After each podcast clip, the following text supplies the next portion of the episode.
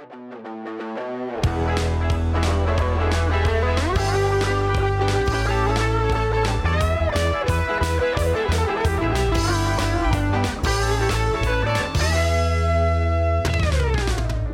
correct, c'est pas de ça qu'on parle aujourd'hui. Non, c'est ça. Faut que t'introduises. Hein. J'introduis quoi? Parce que c'est ton show. Mais c'est pas mon show. C'est pas ton show, mais c'est ton studio. C'est allô, ta maison. Allô tout le monde, allô. Y a-tu une musique de temps des fêtes avant que je parle? Non. Y a pas eu de clochette de Noël? Tu peux pas me mettre ça? Je pourrais, c'est juste pour toi. Ok, il y a eu un gling-gling. Ben, gling-gling, là, c'est certainement temps des fêtes. Bienvenue dans le studio chez moi, chez PA. Ouais, ça sonne bizarre, hein? Ça sonne bizarrement beaucoup mieux que sur mes épisodes. Ah ouais? Ouais. Attends, t'as pas fait de montage encore, je t'ai pas scrappé tes affaires encore. Je sais pas. Qui sait? Fait que... ben, je suis là. Écoute, tu m'as dit d'introduire, je sais pas comment tu veux que j'introduise. Écoute, on est épisode de Noël de ta série d'épisodes du temps des fêtes. Exactement. Puis t'as plusieurs films desquels tu parles, puis on est... écoute, bienvenue chez nous. Commence par ça. Oui. Bienvenue chez nous. Oui. Première fois que tu prends le temps de t'asseoir, parce que tu m'avais déjà encouragé, tu étais déjà venu chercher un verre que j'avais fait pour la IP Podcast. Oui, que tu avais sorti durant le temps des fêtes en plus. Ça donne c'était un beau cadeau des fêtes. Oui. Que j'ai encore chez nous. J'adore ce verre-là encore. Et que je n'utilise jamais parce que j'ai trop peur de le casser. C'est vrai que c'est quand même une édition unique. Il va sûrement en avoir d'autres éventuellement. Ceux qui se posent la question sur c'est quoi, ben allez stocker mon feed IP Podcast sur Instagram. Puis pendant que vous stockez, faites juste liker plein de photos en même temps. Oh shit, ok. Ouais. Fait que toi, là, t'as pris mon show en otage pour te faire de la self-promo. Tu m'as dit de faire l'introduction, mais là, je le fais. Là. Ah oui, le monde va aller liker les podcasts, aller suivre. Attends, là, je ne l'aurais pas dit s'abonner au Patreon encore. Oui. Fait qu'il y a le Patreon qui arrive. Il y a combien de tiers? C'est laquelle qu'on voyait tes pieds? C'est laquelle? Je vais laisser les gens deviner c'est laquelle. Comme si c'était un tease. C'était pas le 150? 150 par mois. C'est quand même pas si pire pour genre... T'avais dit quoi? Genre 15 photos? 10 pièces la photo? 15 photos. Ouais, non, 10 pièces la photo. C'est quand même rentable. C'est un Patreon. Là, c'est pas un OnlyFans que j'ai fait. Ah, mais le Patreon, c'était l'ancêtre de OnlyFans. Ouais, il y a ça aussi. Puis OnlyFans devrait... OnlyFans est aussi comme un Patreon, en fait. Honnêtement, comme c'est pour avoir parlé puis avoir travaillé avec des gens ouais exact qui ont des OnlyFanners surtout c'est vraiment une meilleure plateforme en termes de plus de customizable puis plus de choses la plateforme est un peu mieux ben oui j'ai beaucoup vu en fait c'est drôle je m'excuse on est hors sujet mais surtout quand un épisode de Noël c'est très familial ouais ben tu sais on parle de cadeaux hein, oui donc, oui ben oui, cadeaux, ben oui c'est encourager les gens tu sais mettons achetez-vous une carte cadeau j'ai voulu faire un post dire hey c'est le temps des fêtes achetez des cadeaux offrez aux gens que vous aimez le Patreon du IPA Podcast tu sais j'ai failli le faire en blague je l'ai pas fait t'as trouvé que c'était trop tacky ouais je vais peut-être le faire pareil sur une autre façon là, mais en fait quand j'ai commencé puis je cherchais Patreon ou je cherchais OnlyFans j'ai réalisé qu'OnlyFans offrait toutes les options des options vraiment intéressantes mais vu que c'est le seul à laisser aller un peu je vais dire entre guillemets pas la pornographie mais la nudité ben en fait tu peux pas te mentionner sur les autres plateformes comme Facebook puis sur Instagram. Tu peux pas le vendre. Fait que tu peux dire Patreon, mais tu peux pas dire OnlyFans. Il faut que tu le dises autrement. Puis oui, il y en a qui le font. Qui sont mais j'étais comme, j'ai-tu le goût? C'est déjà assez compliqué. C'est aussi l'association visuelle à genre... Ouais, parce que tu veux pas qu'il y ait de sous-entendus. Tu sais, nous, on sait qu'on a juste les photos de tes pieds. Exact. Fait qu'on sait que, bon, on verra pas autre chose, mais il y a bien des gens, c'est ça qu'ils veulent. Ils veulent autre chose. That's what the people want. Il y en a qui veulent autre chose. Mais Patreon a commencé, là, j'ai eu un courriel, en plus, c'est l'autre, j'ai eu un courriel là, aujourd'hui ou hier, justement, qui disait que là, je pouvais commencer à vendre des... donc, juste avoir un item que je peux vendre. Fait que je pourrais te vendre l'accès à ces photos-là. OK. C'est bien noté. Peut-être que d'ici la fin de l'épisode, je vais parler comme ça. OK. Parce que tu veux faire un vrai Michael Keaton de toi? Parce qu'il faut revenir sur ce sujet. Oui, c'est vrai. Vas-y. Allez, prends en charge. Lead-moi, s'il te plaît. Fait que bonjour tout le monde. Là, c'est moi qui est là. Là, c'est plus. On a coupé. C'est bizarre, on a coupé une grosse partie. Non, mais oui, fait que aujourd'hui, on est de retour. Ben, encore là, comme aujourd'hui. Cette année, c'est vraiment comme moitié-moitié. Je voulais avoir, oui, encore des épisodes. Des épisodes un peu plus de films comme classiques, non? Mais je voulais encore des épisodes cette année profiter du fait qu'il y a beaucoup de gens qui écoutent. De leur offrir des affaires un petit peu plus expérimentales. Profiter du fait qu'il y a beaucoup de gens qui écoutent. Mais durant le temps des fêtes, c'est bizarre. Okay. C'est cette phrase-là. OK. Oui, ben, okay. Excuse-moi. Non, c'est correct. La française sera pas contente. Mais profiter du fait qu'il y a... que mon trafic d'auditeurs est plus élevé... dans ces temps-ci de l'année, pour une raison X que je ne comprends toujours pas. OK. Fait que c'est ça. Donc, je voulais offrir des films qui sont un petit peu plus expérimentaux. Fait qu'on a un film d'horreur, on a un film d'action rated R. Là. Fait que là, on retourne encore à quelque chose d'un petit peu plus léger, classique, plus traditionnel des fêtes. Fait que... donc, Jack Frost ou Jack le bonhomme de neige. J'aime mieux Jack Frost, oublie ça. Jack le bonhomme de neige, ça n'aurait jamais dû Jack exister. Frost. Ça va être Jack Frost. Ça n'aurait jamais dû exister. Ok, Jack Frost. Donc, film de 1998. Et il y a eu un Jack Frost, à ne pas confondre, qui est sorti en 1997. Qui est un film d'horreur à bas budget où est-ce que le même genre de personnage va commencer à tuer tout le monde. C'est même pas... si tu me souviens bien, c'était même pas 6 à 8 mois de différence. Ouais, non, c'est fou. C'est, fait que, un a scrappé l'autre. Je vous laisse deviner lequel a scrappé lequel. Là, mais... Ouais, ben, il y a bien... Il y a bien des gens qui théorisent que c'est... une parmi tant des raisons que ça a dû faire mal au box-office parce que c'est... Fallait qu'ils trouvent les raisons aussi. Ouais. Ben, tu sais, comme... Moi, j'avais jamais entendu ces années-là, c'était le film-là. Fait que moi, le Jack Frost Horror, j'avais jamais entendu parler de ça. Ben, c'est ça. Moi, j'étais comme... C'était pas un film à... C'était pas comme un film à haut budget qui a dû avoir une campagne de promo et une scène que les gens ont vraiment dû faire comme « je suis confus, je ne comprends pas ». Ben non, c'est un indie, c'est low budget. Là. Les gens regardaient pas les films genre série B, Z, là, facile. T'sais, fait que... Quand je dis les gens, là, c'est moi les gens. Là. C'est moi les gens parce que c'est pas mal... dans toutes les années que je mangeais du cinéma comme tu sais même pas comment j'en écoutais tout le temps. Justement, je serais curieux de savoir parce que moi j'avais même pas 1 an quand le film est sorti. Fait que... T'avais jamais fait de bonhomme de neige encore? Pas encore, okay. Non. J'étais pas très conscient de mes entourages, surtout pas des films qui sortaient en salle. Fait que je serais curieux d'avoir ta perspective. T'étais rendu où, toi, dans ta vie en tant que cinéphile? Ce film-là, je ne l'ai pas vu au cinéma. Okay. Je vais te dire que pour moi, ça n'a pas été... Moi, ça a été un film que j'ai vu les bandes annonces au cinéma, que j'ai pas pris le temps d'aller voir au cinéma, mais que j'ai écouté dans le confort de mon salon. Donc, ce qui veut dire dans les conditions idéales, qui veut dire avec de la neige à Noël, pas comme les conditions qu'on a là. Ce qui veut dire dans le temps qu'il y avait de la neige qui restait à terre longtemps, il y avait de la neige que tu pouvais te faire des forts ou des bonhommes de neige. Donc, tout venait avec ça.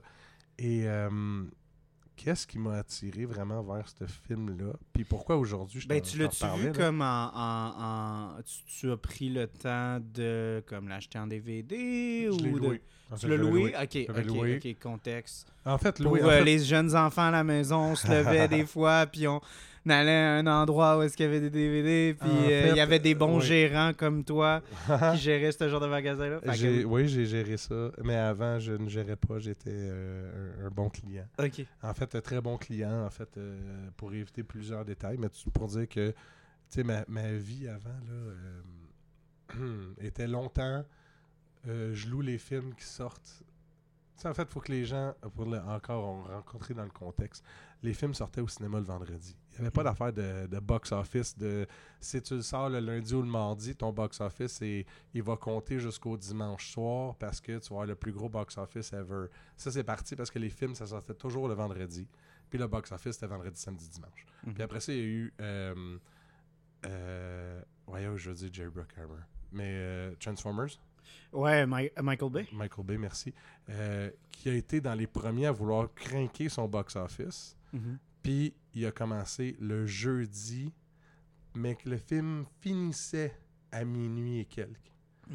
Fait que ça date de ça Transformers. Là, un vendredi. C'est là que ça a commencé. Un autre petite connerie que Transformers nous a apporté dans le monde cinématographique. Ah, c'est pas pire, hein? Peut-être un petit fact que... Non, tu m'apprends quelque chose. C'est dans ces moments-là. Peut-être que c'est arrivé avant, mais là, ça a commencé le boom. C'est lui qui a vraiment poussé. Que tout le monde a fait quand même aussi. C'est comme dans le monde de la Brascole, là, le premier qui a fait de la New England. Donc, moi aussi, j'en veux de la New England. Fait un peu, c'était ça. Fait que ça a boosté son premier week-end.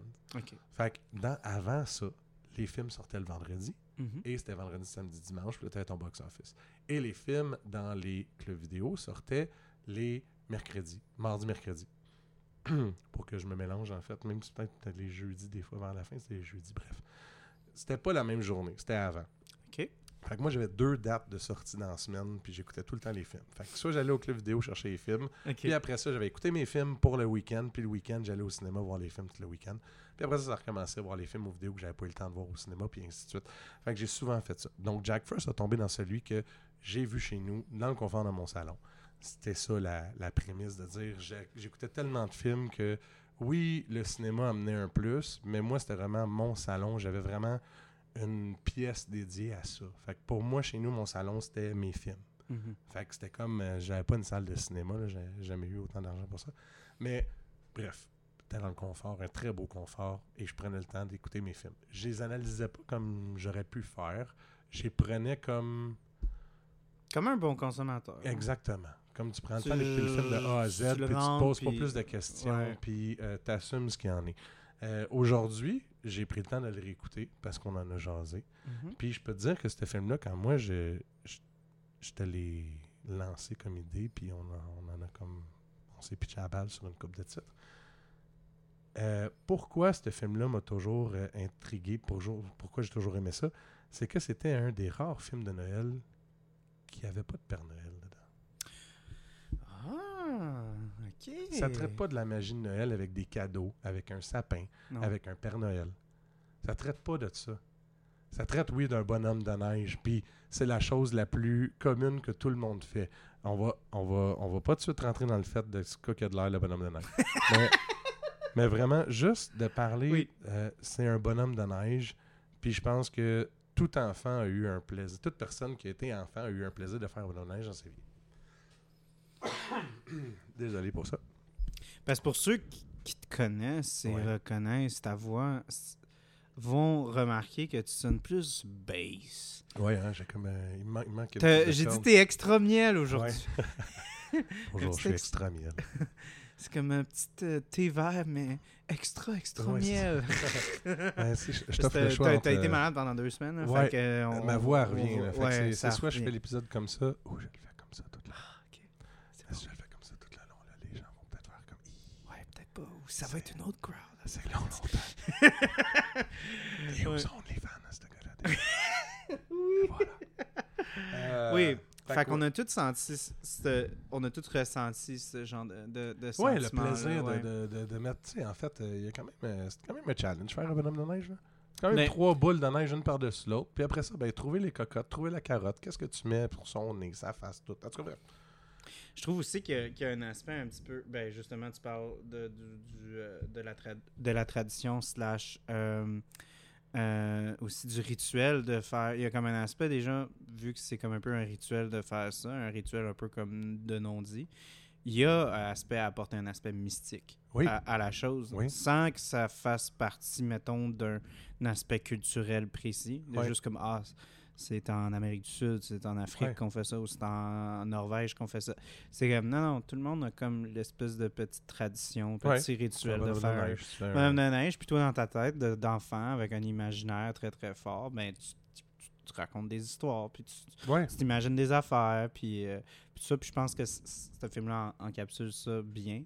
C'est exactement ça. Ce que tu viens de dire, c'est exactement, pour moi, le film. C'est, t'as un imaginaire d'enfant, mais t'as un peu il y a la magie de Noël, la magie du temps des fêtes, mais c'est pas comme on était habitué de l'avoir.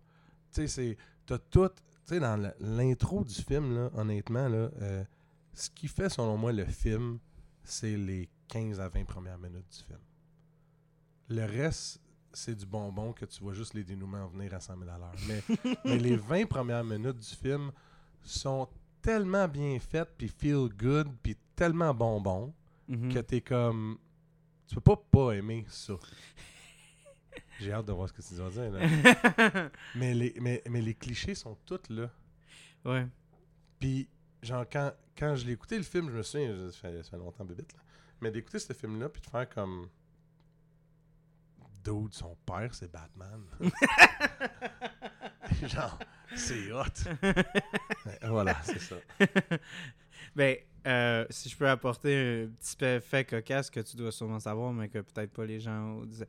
Ça a passé d'un Batman à un autre. Oui, exact. Fait que c'était supposé George Clooney. Qui n'était pas encore Batman. Qui n'était pas encore Batman, mais il a quitté le projet pour être Batman. Oui, pour être Batman fait avec Nipple. Est-ce qu'il a dodge une bullet pour une autre? On sait pas trop. Mais... C'était deux pas bons coups de carrière. Mais ouais. En fait, même si on dira ce qu'on dira du Batman de George Clooney, son nom s'est quand même fait connaître par le George Clooney du Batman, le Batman de George Clooney. Oui, c'est certain que... Sinon, c'était ER, là. Ouais. Ça, puis il n'y a pas grand monde que ER, c'était comment? C'est George Clooney de ER. Ouais, non, c'est George certain. Clooney, c'est Batman avec des nipples. Ouais. Puis j'ai vu un YouTuber qui a fait comme une critique de tous les Batman parce qu'à chaque temps des fêtes, il fait comme plusieurs grosses séries de films. Puis il avait dit que George Clooney n'était pas un bon Bruce Wayne, et je m'excuse, je le trouve absolument incroyable comme Bruce Wayne. Là. Ben oui. Comme il est comme ben trop charmant, cet homme-là, là, ça n'a aucun bon sens. Ben, je pense que le gars, il était trop vendu à Michael Keaton. Ouais. Ben, il était pas tant fan que ça. Non? Ben, il a comme... Ah, dis-moi pas qu'il a préféré Val Kilmer de tous les Batman. Oui. Ok, ben c'est pour ça. Il est là le problème. Alors, peux-tu ouvrir ça? Oui, ben c'est ça. Je voulais essayer de trouver une occasion parce que là, tu parlais de neige. Fait que Blanche-Neige. Ben déjà, on a une thématique non officielle. J'ai vraiment l'impression que je me suis fait sponsoriser, mais je me suis pas fait sponsoriser. Je les ai achetés, les hosties de bière. Okay, mais j'ai le droit. Mais c'est juste comme ça a donné que je voulais vraiment trouver plein de belles bières, puis j'essayais de pas toujours avoir la réserve de Noël des 3 mousquetaires à chaque année sur le show. Mmh. Fait que là, j'essayais d'être créatif un peu, puis comme de fait, Dieu du ciel, j'ai trouvé qu'il y avait une super belle brochette de bière disponible en ce moment. Puis la première, ben c'est comme la plus belle entrée en bouche, c'est la Blanche-Neige, qui est une blanche aux épices. Fait qu'une blanche belge. C'est pas une blanche à la neige? Oh, non. Ah, bien. J'étais sûr que t'allais me lancer, genre... J'étais comme, oh fuck, PA va me... Ah, en fait, c'est pas vraiment une blanche belge, c'est plus comme... Je t'ai fait un nasty de collet. Tu m'as fait un beau collet. Tabarouette, tu sais, t'en rajoutes en plus, j'aime ça. Faut que je justifie un peu. C'est correct, je vais prendre le temps. Mais c'est pour que tu fasses, en fait, une bonne job pour donner les belles notes au nez. En fait, c'est vraiment... C'est ça. C'est tout planifié. Pour, là. Okay. C'est très planifié, ce que je fais. Là. Je comprends. Fait que, vas-y, PA, tu sais. Oh, mon Dieu. Puis en plus, t'as un verre Mario Kart, puis on dirait que c'est exactement le niveau de la piste. Ouais, c'est hot, hein? Fait que, encore là, rien n'est un accident, PA. Tu penses que j'ai ruiné ta soirée en te donnant trop de collets, mais c'est ça. Fait que, toi, t'as déjà... Moi, c'était la première fois que j'avais jamais bu cette bière-là avant cette année. Fait que... est-ce que cette bière-là venait en 4 packs? Oui, ben, c'est ça. Fait que c'était un petit peu plus de savoir que moi sur cette bière, un peu parler peut-être du passé de cette bière, je t'invite. Pour être honnête, cette bière-là a toujours été la bière préférée à Gab. Gabriel Granger, que j'ai jamais mentionné son nom sur ton podcast. Mais voilà, non, mais tu sais, comme tout le monde a fait « Ah ben oui, Gab! » C'est sûr. Amir, c'est sûr qu'il a fait « Ben oui, Gab! » Finalement, l'épisode, il est juste pour Amir. Oui, Amir, il l'écoute présentement, il fait comme « Ah, Gab! » Ah, Gab! Ben oui, tout le monde connaît Gab. Et voilà. Fait que maintenant, vous êtes... C'est même pas Gabi Hobby Bitch, hein. C'est une autre Gab. Mm-hmm. C'est une autre Gab. Hey, je vais t'attendre. Mais En fait, cette bière-là, c'est ça. C'est vraiment Noël parce qu'en fait, ils ont été chercher les épices qu'on voit souvent dans les bières de Noël, en fait, qui est la cannelle, le clou de girofle. La toux. Non, la toux n'a pas rapport dedans. C'est juste moi. C'est ma voix. Man, t'es vraiment drôle. Genre, j'ai comme... Je pense que j'ai acheté un billet, genre PA, One Man Show. Toi, ce soir. Moi, à ce soir, c'est mon truc. J'ai trop de fun. Ouais, voilà. Mais, OK, fait oui, c'est ça. Fait qu'elle venait en 4-pack avant. Ah, tu m'as fait une tempête de neige sur le dessus. Ah, c'est ça que t'as fait. C'est ça que j'ai fait. Faut que je fasse un bonhomme de neige. Je me rends une petite bière. Cheers. Cheers, oui. Tant qu'elle faisait des niaiseries. Oui, cheers. Hey, vous devriez sentir ça. Ça sent les fêtes. Ça sent le fun. Mais ça sent aussi... Mais t'as toutes les autres épices qui viennent avec... La tourtière, genre... Ouais, tu fais ta tourtière comment, toi? Écoute, puis je te pose la question parce que je pense que les genres de gars à faire une tourtière. Moi, ça? Oui. 100%. Parce que t'aimes ça, faire de la cuisine. Oui. Puis là, je pense que tourtière, ça doit rentrer dans tes... Tourtière, s'il n'y a pas de patates. Ouais, tu mets-tu des petits oignons, des petits bébés oignons? Non, je n'aime pas les petits bébés oignons. Je suis traditionnel, je mets les oignons normaux. Okay. Un peu de piment de Jamaïque, clou de girofle, ça, le poivre. Je t'avouerais que c'est peut-être controversé, mais ou peut-être juste cheap, mais moi, je suis team porc. Ah ouais? OK. Ouais, je suis doux. Mais veau, bœuf, je vois pas vraiment le gros, qu'est-ce que ça apporte énormément, beaucoup, dans une tourtière qui est déjà assez tellement épicée. Ouais. Les subtilités de comme avoir du veau puis du bœuf, je vois pas tant l'intérêt. Fait que je suis peut-être juste cheap, mais porc, c'est moins cher. À goûter ça, t'es-tu en train de te dire je devrais faire ma tourtière à la bière puis prendre cette bière? J'ai de la misère à cuisiner avec la bière. Je la bois trop. J'ai des problèmes d'alcool. Je bois trop. Fait que j'ai comme jamais envie de... Ah, c'est pour ça que t'as amené 18 bouteilles ce soir. Oui. Mais c'est juste parce que, tu sais, je voulais pas nécessairement arriver comme on va boire 2 bières. C'est parce que souvent j'invite des gens qui sont pas des connaisseurs de bière. Fait que je peux pas aller trop fort. Chez nous, tu savais pas qu'il y en avait déjà. Toi, j'ai fait comme OK, regarde, on peut en amener 5-6. On est good. on va pouvoir passer au travers. Question qu'ils s'en remettent. Fait que oui, ben c'est ça. Fait que ben oui, si tu peux continuer encore sur ce que tu disais par rapport à comme ton expérience là, parce que mon expérience de bière, mon expérience de film. Je serais... T'avais-tu tout dit sur Blanche-Neige? Sur Blanche-Neige, oui, en fait. Parce que je sentais que tu avais fini ton point, fait que j'étais comme... J'ai fini mon point. Mais en fait, sur le film. Ben, gars, sur un autre détail, moi, je trouve que, personnellement, vraiment perso, moi, je trouve que c'est une bière qui vieillit bien. Hey, ben écoute, je vais prendre ton opinion puis je vais me le mettre dans le derrière. Parce que je suis pas mal sûr que ça ne se vieillit pas bien. Écoute, peut-être, mais moi j'ai bien aimé les versions vieillies que j'ai chez nous. Point final. Ben, je vais pas en rajouter parce que clairement, t'as fait le tour sur le sujet. Non, en fait, ce qui arrive, c'est que c'est le... Comme les gens qui écoutent mon podcast ou les gens qui m'écoutent sur ton podcast à la longue vont peut-être apprendre à me connaître aussi un peu plus. Mm-hmm.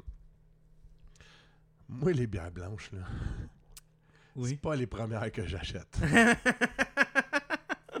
On va dire ça de même. Okay. Fait que quand tu mets des épices dedans, il y a des chances que j'aime ça un peu plus. Mm-hmm. Et avec le... Excuse-moi, j'ai sapé puis ça a dû faire un... Et voilà. Juste pour vous autres une autre fois. Beau trou, gros pic. Puis pour ceux qui comme moi, mettons, en tout cas, comment je pourrais dire, avec le temps, je trouve que les épices vont prendre plus de place. Ouais. Donc, vu qu'ils prennent plus de place, tout ce qui est le côté... Puis c'est con parce que j'aime ça, la coriandre dans la vie, mais on dirait que dans une bière, peut-être c'est la coriandre, la levure aussi, parce qu'on goûte bien la levure là, dans celle-là aussi. Mm-hmm. Puis je pense que les épices vont prendre plus de place. La cannelle va prendre encore plus de place avec le temps. Fait que c'est ça que je vais aimer. En général, je trouve les levures comme se dissipent beaucoup dans n'importe quelle bière que tu fais vieillir. C'est plus les autres ingrédients qui vont prendre la place. Fait que quand tu regardes une bière comme ça, puis selon mes goûts à moi, en fait, c'est ce que j'aime moins qui va s'adoucir, puis ce que j'aime plus qui va prendre plus de place. Fait que c'est pour ça que moi, personnellement, je dis que je l'aime comme ça. Mais je me ferais, le mot est lynché par bien des gens qui l'aiment, la bière, présentement, comme elle est. Ben, moi, je suis à l'opposé, j'adore les planches. Bon. Et fait puis... que, moi, c'est justement ce que... Est-ce que tu l'aimes? C'était plus une joke, mais je suis comme un peu à l'opposé parce que je trouve justement que le balancement entre les lovers, souvent, qui sont vraiment ouais. très présentes, j'aime ça, mais j'avoue que souvent, il y a des blanches que je suis comme, OK, on relaxe. Là. On se calme. C'est assez, c'est ouais. Mais celle-là, justement, avec la présence d'épices, je trouve qu'il se balance... Ouais, super bien balancé, là. Ouais. Fait que c'est pour ça que, tu sais, vu que je suis déjà un fan des bières blanches, ouais. je pense que ça ternirait un peu mon goût de la faire vieillir parce que, justement, moi, on perdrait un aspect que moi, j'aime. T'as prêt de chauffer avec du miel, là, mettons? Je pense que ça serait une belle bière, justement, à avoir un petit peu comme en réchaud, là, ouais, hein? dans le temps des fêtes. J'ai jamais essayé, je te lançais ça de même. J'ai jamais essayé, mais... les gens à la maison... mettez pas la canette au micro-ondes. Non, mais je vous encourage à aller vous en chercher parce qu'il y a une belle promotion chez Dieu du ciel en ce moment. Ah oui, c'est quoi la promotion? La promotion, qui me paye pas pour dire, mais je le disais pareil. Donc, ils ont t'es pas obligé de le dire en même temps, si tu veux pas le dire. Ben, en tout cas... Mais je trouve que c'est une bonne promotion que tu le dis. C'est vraiment cool, pour de vrai, okay. Parce que je trouve que, bon, on est dans ces périodes d'inflation. Tout coûte plus cher. En effet. Puis, ben des gens, vous vous cachez, mais on sait que vous existez. Vous avez coupé votre consommation de bière en tabarnak. Mais ça va très, très mal, les micros. Pas à cause de vous, surtout. Mais quand même. Fait qu'on check tout notre portefeuille cette année. À Noël, ça va être un petit peu rough. Donc, si vous voulez quand même avoir de la bonne bière de micro, ben juste avec du 1er décembre au 26 janvier 2020, ben au 1er décembre 2023 et 26 janvier 2024, bien sûr. Ça va pas être pendant un an et demi. Là. Ils ont une promotion que quand tu en achètes pour $60 hors taxe, fait que tu arrives à 60 avant les taxes, ben, ils vont te donner une carte rabais de 10% utilisable pour le prochain achat. Et si tu te rends même jusqu'à 125, ben là, ils te donnent 15%. Quand même. Fait que c'est quand même pas pire. Pas pire et pas tout. Fait que moi, je trouve ça quand même cool. Tu sais, justement, je t'ai même pas tendu un bras pour te dire ça.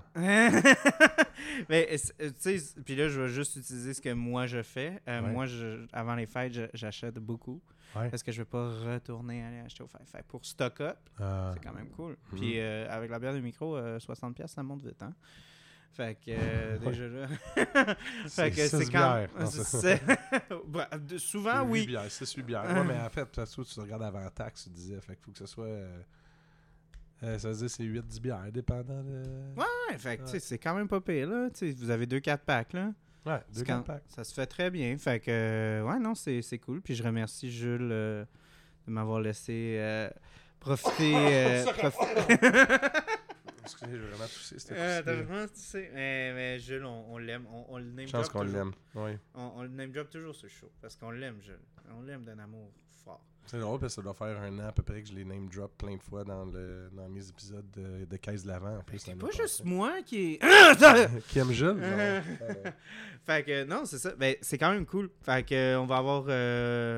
Moi, c'est justement. Je l'aime beaucoup. Puis j'aime beaucoup l'iconographie. Je la trouve vraiment belle. La canette. Puis... C'est l'ancien logo.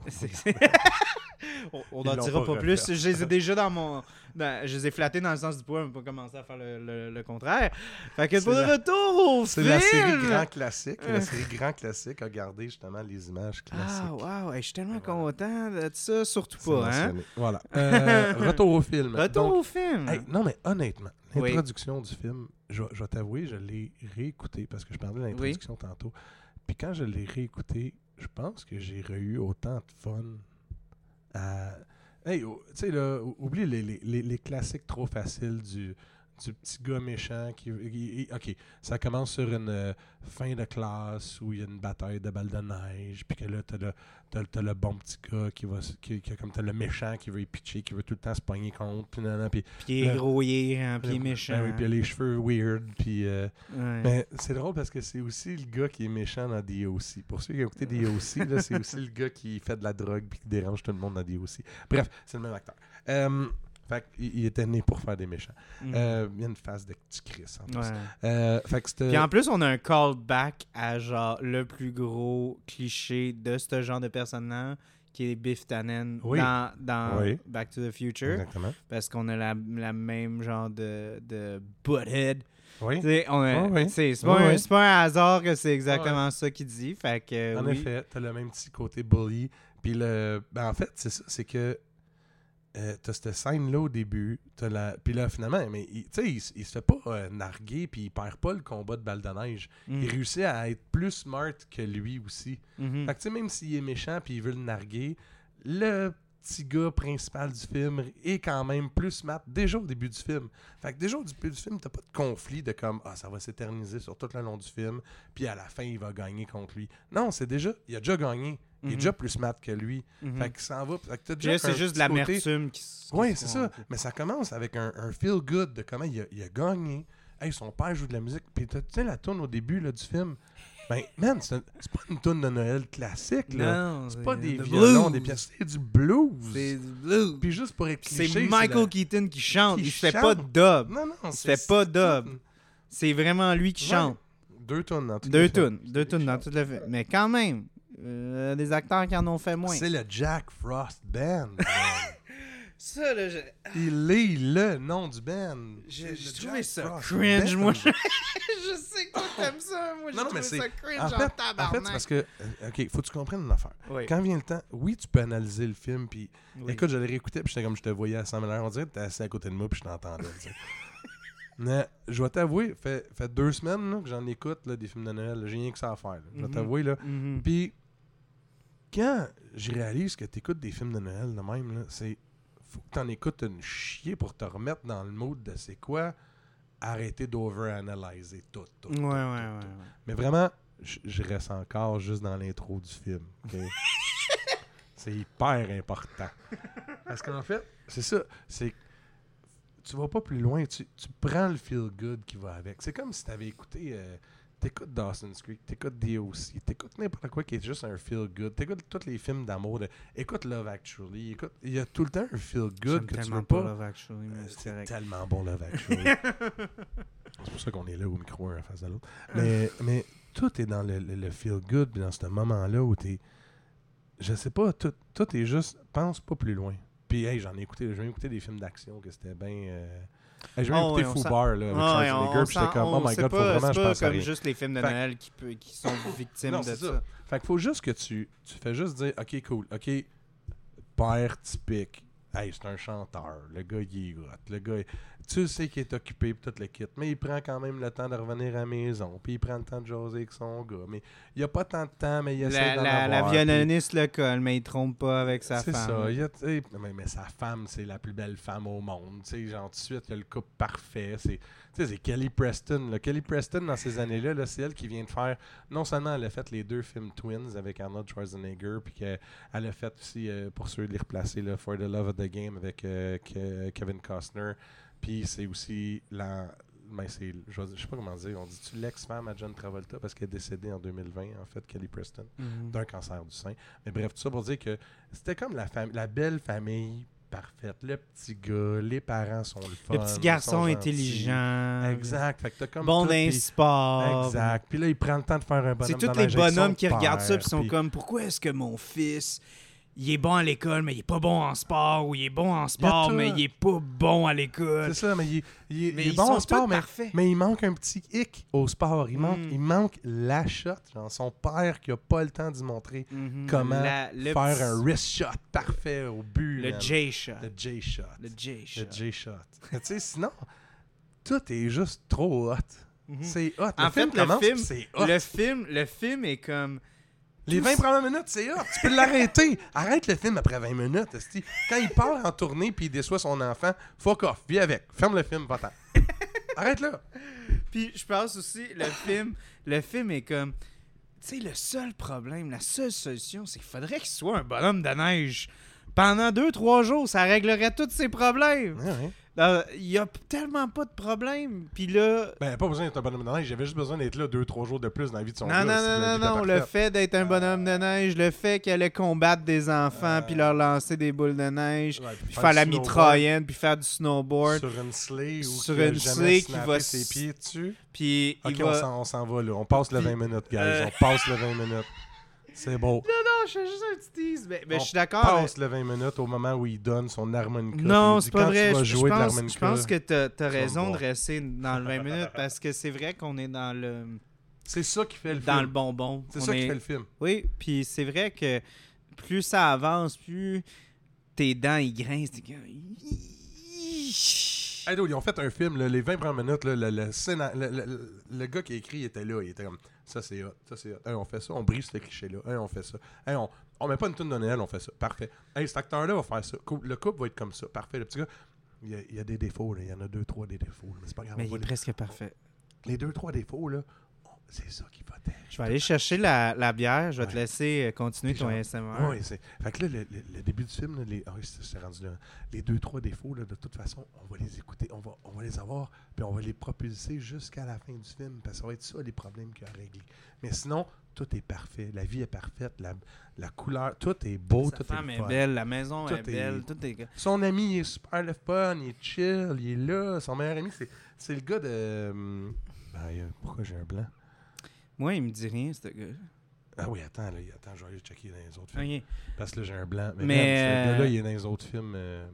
Mais moi, c'était ça que je trouvais weird de ce gars-là. Pourquoi est-ce qu'ils ont voulu garder l'élément du fait qu'il est clairement soit de Nouvelle-Zélande ou australien, puis c'est jamais exploré? Je sais pas pourquoi, ça me dérangeait. J'étais comme... Y a-t-il une ligne quelque part qui va dire well, « Back in Australia » Oui, j'étais comme... Là, j'avais... OK. Bon, ben, OK, t'as immigré ici, t'es quelque chose, mais... Il est australien, puis il est pianiste, puis c'est tout. Puis pose-toi pas de questions, mon gars. C'est le meilleur chum au monde. Il va te donner des livres, il va babysitter, il va faire... T'as-tu trouvé? Tu dis australien, mais il est né à York. Ah, fait il est anglais? Ouais. Il a joué dans Full Monty. Ben, tu trouvais pas qu'il y avait comme genre un accent? Non, moi, c'était plus anglais. En fait, je te voyais, j'étais là...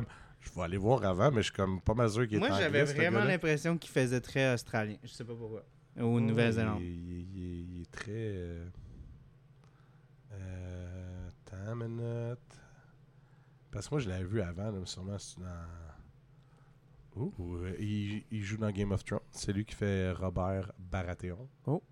Pour ceux qui ont écouté les Game of Thrones. Surtout la première saison, parce qu'il était dedans. Je vais t'ouvrir la bière tout de suite. Oui, vas-y. Parce que toi, t'es déjà prête, là. Ouais, je vais essayer de pas te donner autant de... Parce que là, il n'y a pas de neige, fait que là, je peux pas être aussi... Ouais. Mais non, je pense que c'était Full Monty. Il avait joué dedans. Il faisait un des... C'est quand même un classique, Full Monty. T'en as jamais parlé, hein, sur ton... Non, pas okay. Non. Bon, ben, on a quelque chose, hein. Mais non, c'était vraiment un acteur anglais, puis je pense que c'était plus là-dedans que j'avais vu, parce qu'en fait, je regarde tout ce qu'il a fait, puis c'était Full Monty. Fait que moi, il venait juste de le faire, ça veut dire, je vais aller voir l'année de Full Monty, parce que, tu vois, c'est 97 Full Monty. Fait qu'il venait juste de faire ce film-là. Là. Ouais, puis après ça, il a fait Down to Earth avec Chris Rock, il a fait Night's Tale avec le Joker, man, avec Heath Ledger. Mm-hmm. Fait que, tu sais, après ça, il a quand même fait une couple de films hot, ce gars-là. Là. Mm-hmm. Mais bref, ça pour dire que oui, il est anglais. Même si toi, ça t'a jamais déstabilisé?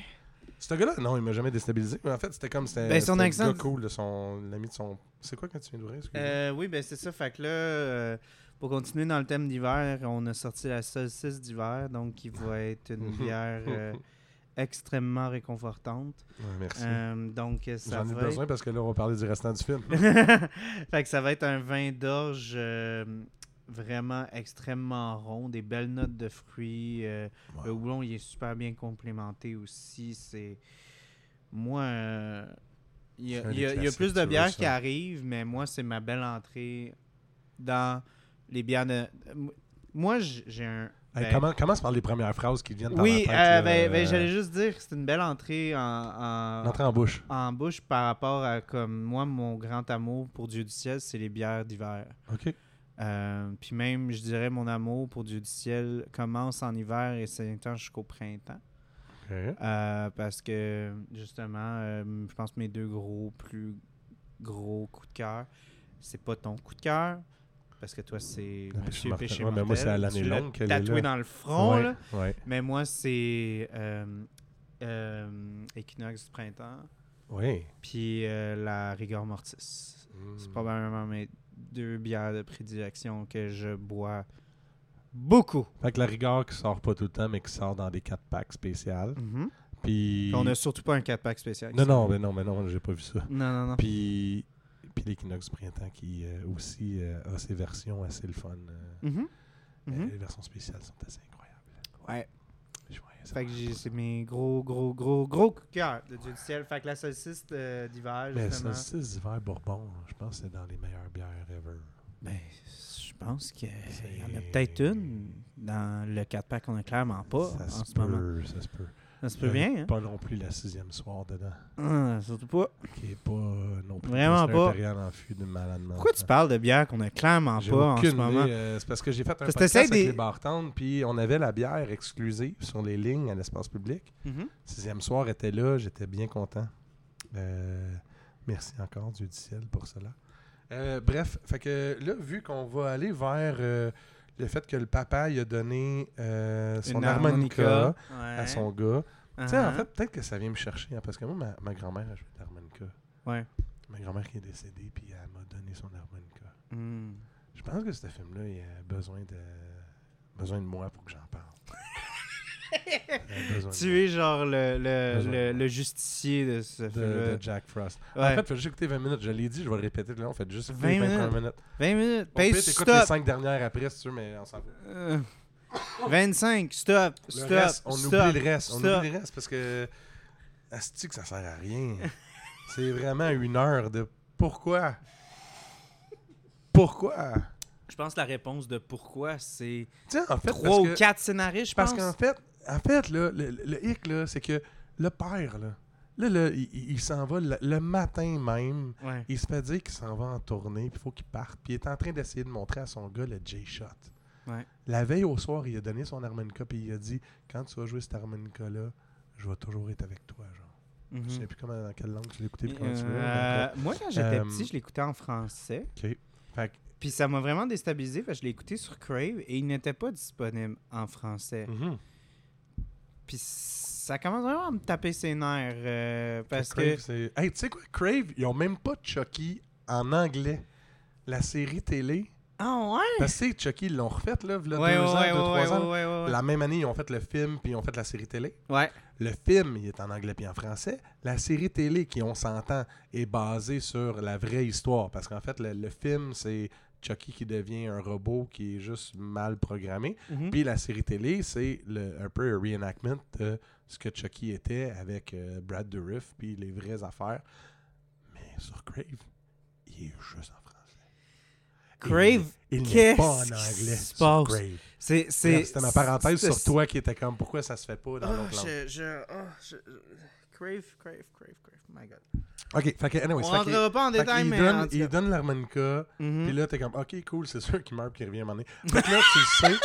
Fait que le lendemain... C'est clair qu'il se fait shooter. C'est clair qu'il meurt, là. Il est trop cool, il est trop beau, il est trop bon, il est trop tout. Hey, tu peux pas t'avoir dans la vie, faut que tu meurs. Fait que là, le lendemain matin, il se réveille, il monte à son gars, il a 3 secondes d'écart pour lui montrer comment faire le J-Shot. Et il monte, son petit gars, il l'a pas écouté comme du monde, fallait qu'il monte une deuxième fois, il a pas pu le faire parce qu'il faut qu'il parte en tournée. Bref, il s'en va tourner. Non, il va au studio. Puis, il va au studio. Tout ça, mais le studio, il est loin en tabarnak. Ah ouais. Il est parce loin, qu'ils font des heures de route, là. Ils s'en vont dans les montagnes, là. Non, t'es pas encore. T'es trop d'avance, là. Non. Mais Non. Attends. Wow. Je m'excuse, là, je l'ai vu 2 fois. Hey, ça avait de l'air loin en tabarouette, là. Non, c'est juste comme son kid va avoir sa game en même temps que lui est dans le studio. Puis là, il a promis qu'elle allait être là à la game. Oui. Fait que c'est là qu'il se pogne. Il remet une table. C'est là qu'il donne l'harmonica. C'est là qu'il se pogne. Non, il a donné l'harmonica la veille. Ouais. Fait que là, il l'a déçu une fois. Oui. Là, il le déçoit une deuxième fois. Là, le lendemain... C'est là qu'ils reçoivent le call parce qu'ils ont eu la tape quand ils ont enregistré. C'est ça. Ouais, c'est fait ça. Que là, Là, il est comme fuck, ok, là c'est Noël, je pourrais pas être là, je vais peut-être être là plus tard en journée.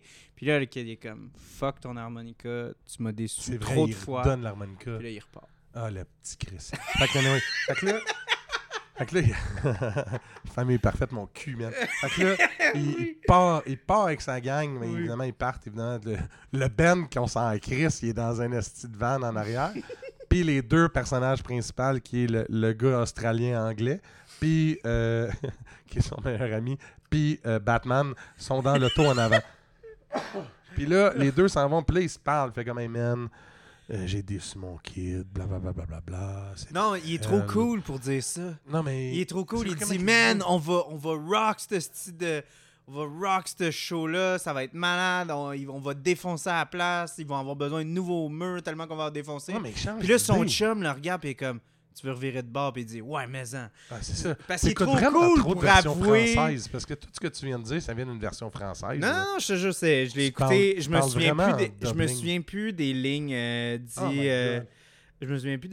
en anglais, mais ça tourne autour. Il y a vraiment trois versions françaises. Arrête d'écouter des films en version française. Des fois, il y a... va raquer, on va briser les murs. Non, on va pas rentrer dans un autre débat, mais j'aime dire qu'il y a certaines versions de films qu'il faut défendre la traduction. Clairement qu'on rentrera pas là-dedans. On rentrera pas là-dedans. C'est ça pour dire qu'à ce moment-là, le père redevient fucking cool. Ouais. Il est fucking cool, man. Il ditch tout le monde. Puis là, son ami, il fait comme tu devrais prendre l'auto pour y aller. Ils sont même pas fâchés après lui. Parce que lui, il a menti à son band. Il a dit ouais, le gig is off. Ouais. Gig is off, man. C'est pas lui qui ditch tout le monde. Non. C'est comme non, ils nous ont appelés, ils se cancellés. Non, mais le band, il fait comme yeah, on veut rien savoir. Nous autres, ça, on veut s'en aller avec notre famille. Non, parce que son chum. Je comprends, c'est le 25 décembre. Ouais, mais son chum, il dit.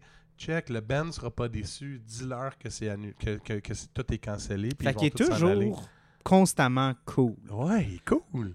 Tout le monde le trouve cool. Sauf son ami qui sait qu'il est... Il n'y a pas de char. C'est char, son ami. Ouais, ça, il est trop cool pour avoir un char. Ah non, il s'en allait à pied, man, pour trouver sa famille. Oui, il allait marcher jusqu'à chez sa famille. Il est cool. Non, il aurait fait du pouce puis il les aurait charmés. On s'entend qu'il était dans les montagnes vraiment haut. Ouais. J'étais comme Chris, ils s'en vont loin. Bref, fait que là, il pogne le char, il s'en va, puis pogne le char, il meurt. Anyways, on le voit pas. On le voit pas, ça dit 1 an plus tard. Puis moi, je tiens à dire, parce que comme tu as dit, Charles était à côté de toi quand tu le regardais. Oui, clairement. Puis Charles, clairement, avait des commentaires quand il voyait les beaux petits moments magiques que toi, tu trouvais dans les 20 premières minutes. Mais sacrament, ça paraît en tabarnak que c'est shooté en studio. C'était crise de film-là. La neige, puis tout, là. Non, mais le kid sort de l'école, puis là, il monte une butte, puis c'est clairement un fucking matte painting derrière lui, là. Ah, mais là, en fait, cette partie-là, je ne sais pas pour l'école, mais je sais que toutes les parties à la maison et à l'extérieur avec le bonhomme de neige, c'est tout en studio. Puis il y a des miniatures! Mais tout ça, il y a des miniatures! Oui, mais surtout à la fin. Ça n'a aucun bon sens. Il roule un char, puis c'est clairement un petit char électrique avec des petites lumières qui montent une petite montagne. Ils ont pas... Est-ce que c'est une question de budget? Est-ce qu'ils voulaient comme pas payer un stunt double pour qu'il allait conduire le char dans la montagne? T'as-tu regardé c'est qui a fait des effets spéciaux? C'est Industrial Light and Magic qui a géré... Qui juste de faire Labyrinthe. Mm-hmm. Fait que toutes les mopettes, c'était plus le character work du... Puis tous les effets spéciaux aussi, là, ils venaient juste d'être faits par... J'oublie, mais c'était... En fait, c'était deux petites compagnies hot, là. Mm. Mais tu regardes ça, puis t'es comme... Mais il y a des affaires que tu vois là-dedans. Chris, ils ont pris les stagiaires, là. Non, tu regardes ça, puis t'es comme... Calais, c'est-tu... Il y avait des sets que, pour de vrai, ça avait vraiment l'impression que c'était comme, tu sais, les sets de stations de télé régionales, genre. Ouais. Quand ils... Quand ils mettent genre des fonds que t'es comme... Ouais. Ouf, okay. Juste les fonds, on dirait que c'est juste un panneau qui chante. C'est vraiment la définition de make-believe, là. J'ai vu une entrevue qui disait « Hey, on avait tellement plus de temps et de budget que, genre, on était en studio. » Pour justement la scène, mettons la maison, puis tout le côté ville, le petit coin où il y a le bonhomme de neige, la maison. Mm-hmm. Puis fallait qu'avec la même place, la même neige, les mêmes décors, même tout, Fallait juste qu'ils changent des lumières. Il n'y avait pas de budget pour changer plus de choses que ça. Fait qu'il fallait qu'ils jouent avec les lumières pour que ce soit le jour, dawn, la veille. Oui. Ben, le coucher du soleil, la nuit. Même dawn, il y a une scène dans juste le lever du soleil. Les lumières qui changeaient. Ils sont jamais allés en location quasiment. Non. Ouais. Je pense que c'est ça. En patinoire, peut-être. La patinoire. Même, je pense que ça, c'était en studio. La patinoire? Peut-être. Mais non, quand ils rouvrent. En fait, moi, je suis pas mal sûr que quand ils rouvrent, ils finissent la game de hockey, ça prend 3 secondes. Ça devient du patin libre. T'es comme, j'ai jamais vu ça. Ils n'ont pas passé à Zamboni, ils n'ont pas enlevé les nets. Les joueurs, ils n'ont même pas eu le temps de sortir de la glace. Ils ont déjà ouvert les portes. C'est déjà rendu du patin libre. Mais c'était... Je sais pas si c'était comme un problème de budget ou si c'était carrément un plot device, mais ils utilisent ça comme plot device pour dire comme « Hey, on peut pas le foutre sur la glace pour qu'il refroidisse. » Fait qu'il faut le monter dans les montagnes. Ce que j'ai aimé, là, c'est que... Puis non en même temps. Là. Tu l'entends dans mon « ce que j'ai aimé », mais que faut qu'on s'en calisse. C'est que le bonhomme de neige, ok, là, secret à tout le monde, là, le kid, là, il joue une fois de la ruine babine. Puis le bonhomme de neige devient son père. Fait que, surprise, il s'appelle Jack Frost. OK, c'est bon. Il y a le classique. Mais là, Charles va en parler un peu plus parce qu'il y a toute une mythologie qui vient derrière de Jack Frost. Puis c'est sûr qu'il va en parler. Il est prêt. Il y a toutes ses notes. Il y a son ordinateur. Définitivement. Puis, il y a sa recherchiste à côté aussi.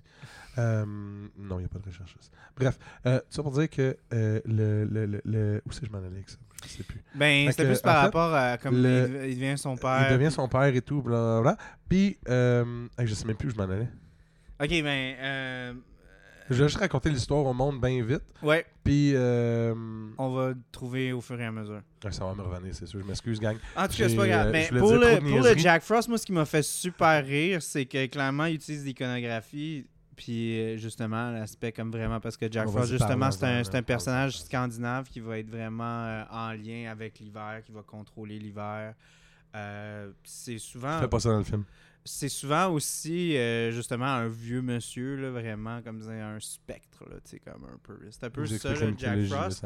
Puis Hollywood est jamais capable de faire un film Jack Frost avec ce genre d'iconographie-là. Tu sais, il devrait ressembler à Gandalf, là, littéralement. Ouais. Puis c'est soit Batman...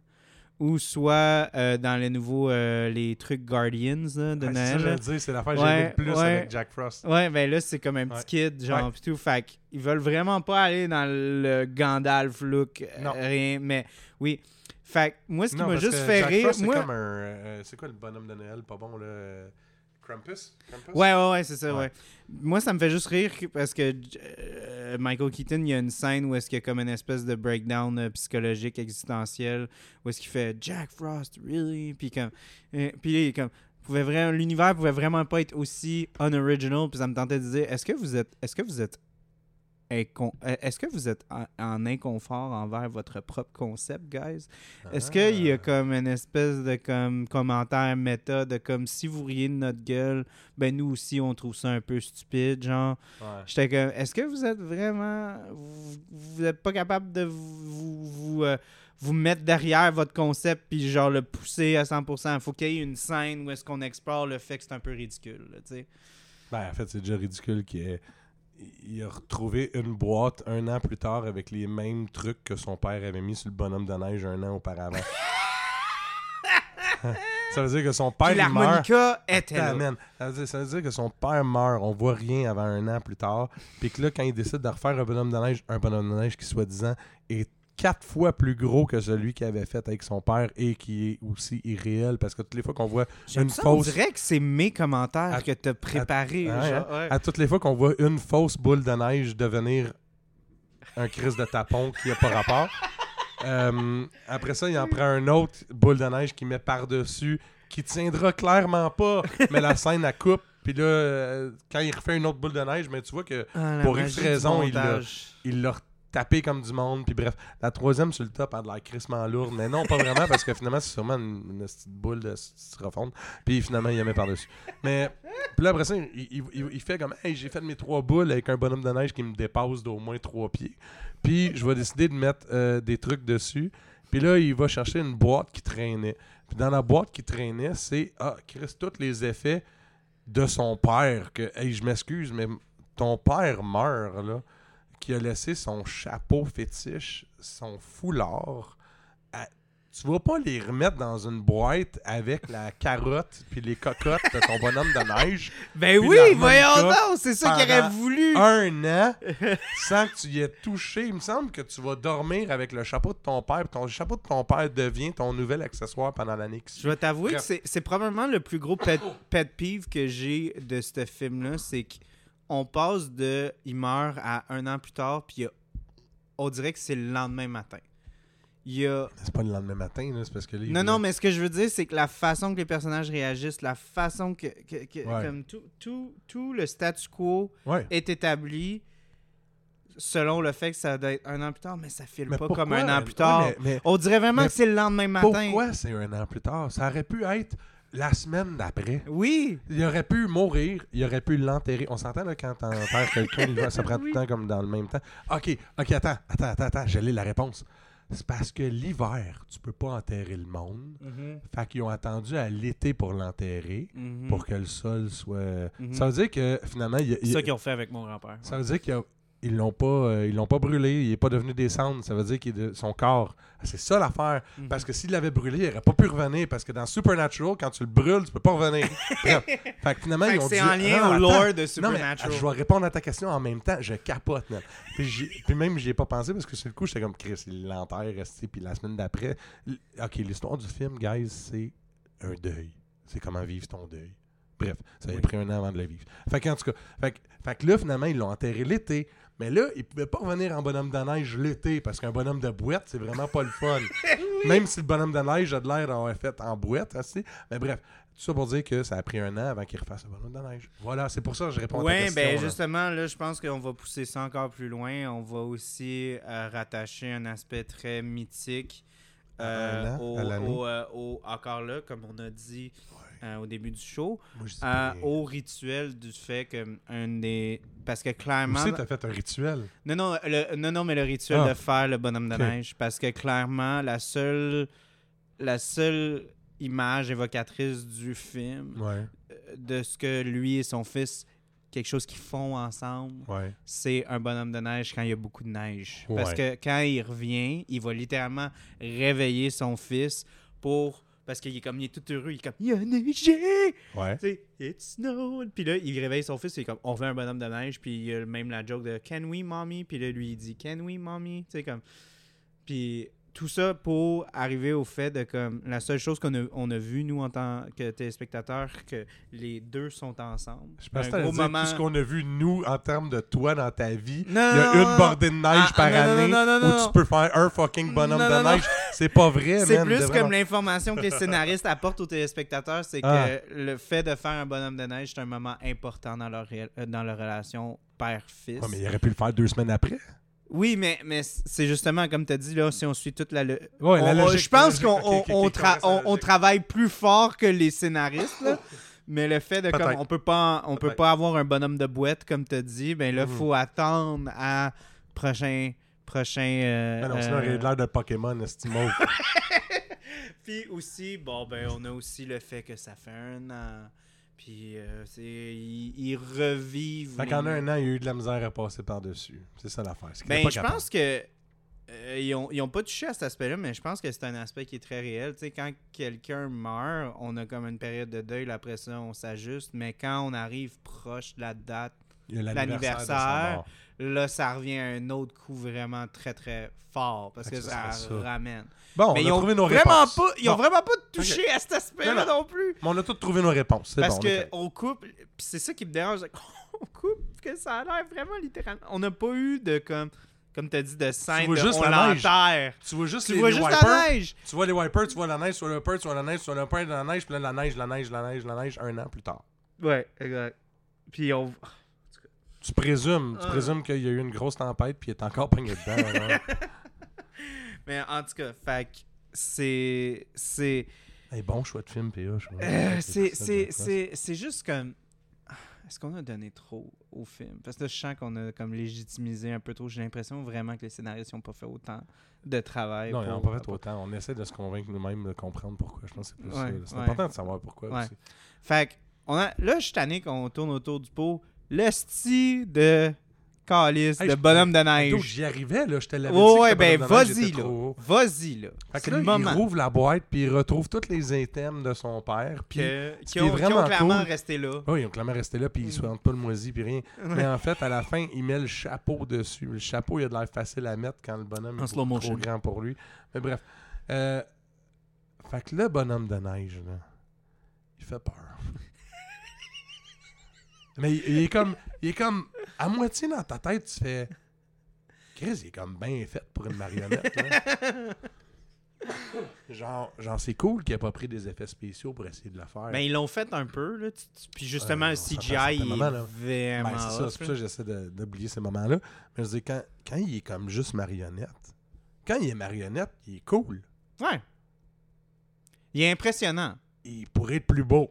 Mais il est cool. Puis tu vois, l'espèce d'excuse qu'ils ont dit au monde, c'était « Ouais, mais c'est parce que vu que c'était l'autre Batman, en fait, vu que George Clooney avait choisi pour le faire, la face du bonhomme, c'est la face de George Clooney. » Donc, je suis pas convaincu, vraiment, moi. Mais ils ont fait le bonhomme de neige avec en tête George Clooney. Mm-hmm. Fait que les sourcils, c'est les sourcils à George Clooney. Mm. Puis côte à côte, c'est voulu que ce soit la face à George Clooney dans le bonhomme de neige. Fait que quand vient le temps de prendre Michael Keaton puis de le mettre en bonhomme de neige, ils n'ont pas refait sa face. Mais le bonhomme, quand ils se sont inspirés pour le faire, ils ont dit ça va être George Clooney. Mais en même temps, t'imagines? Moi je me dis c'est un bonhomme de neige, pas si grave.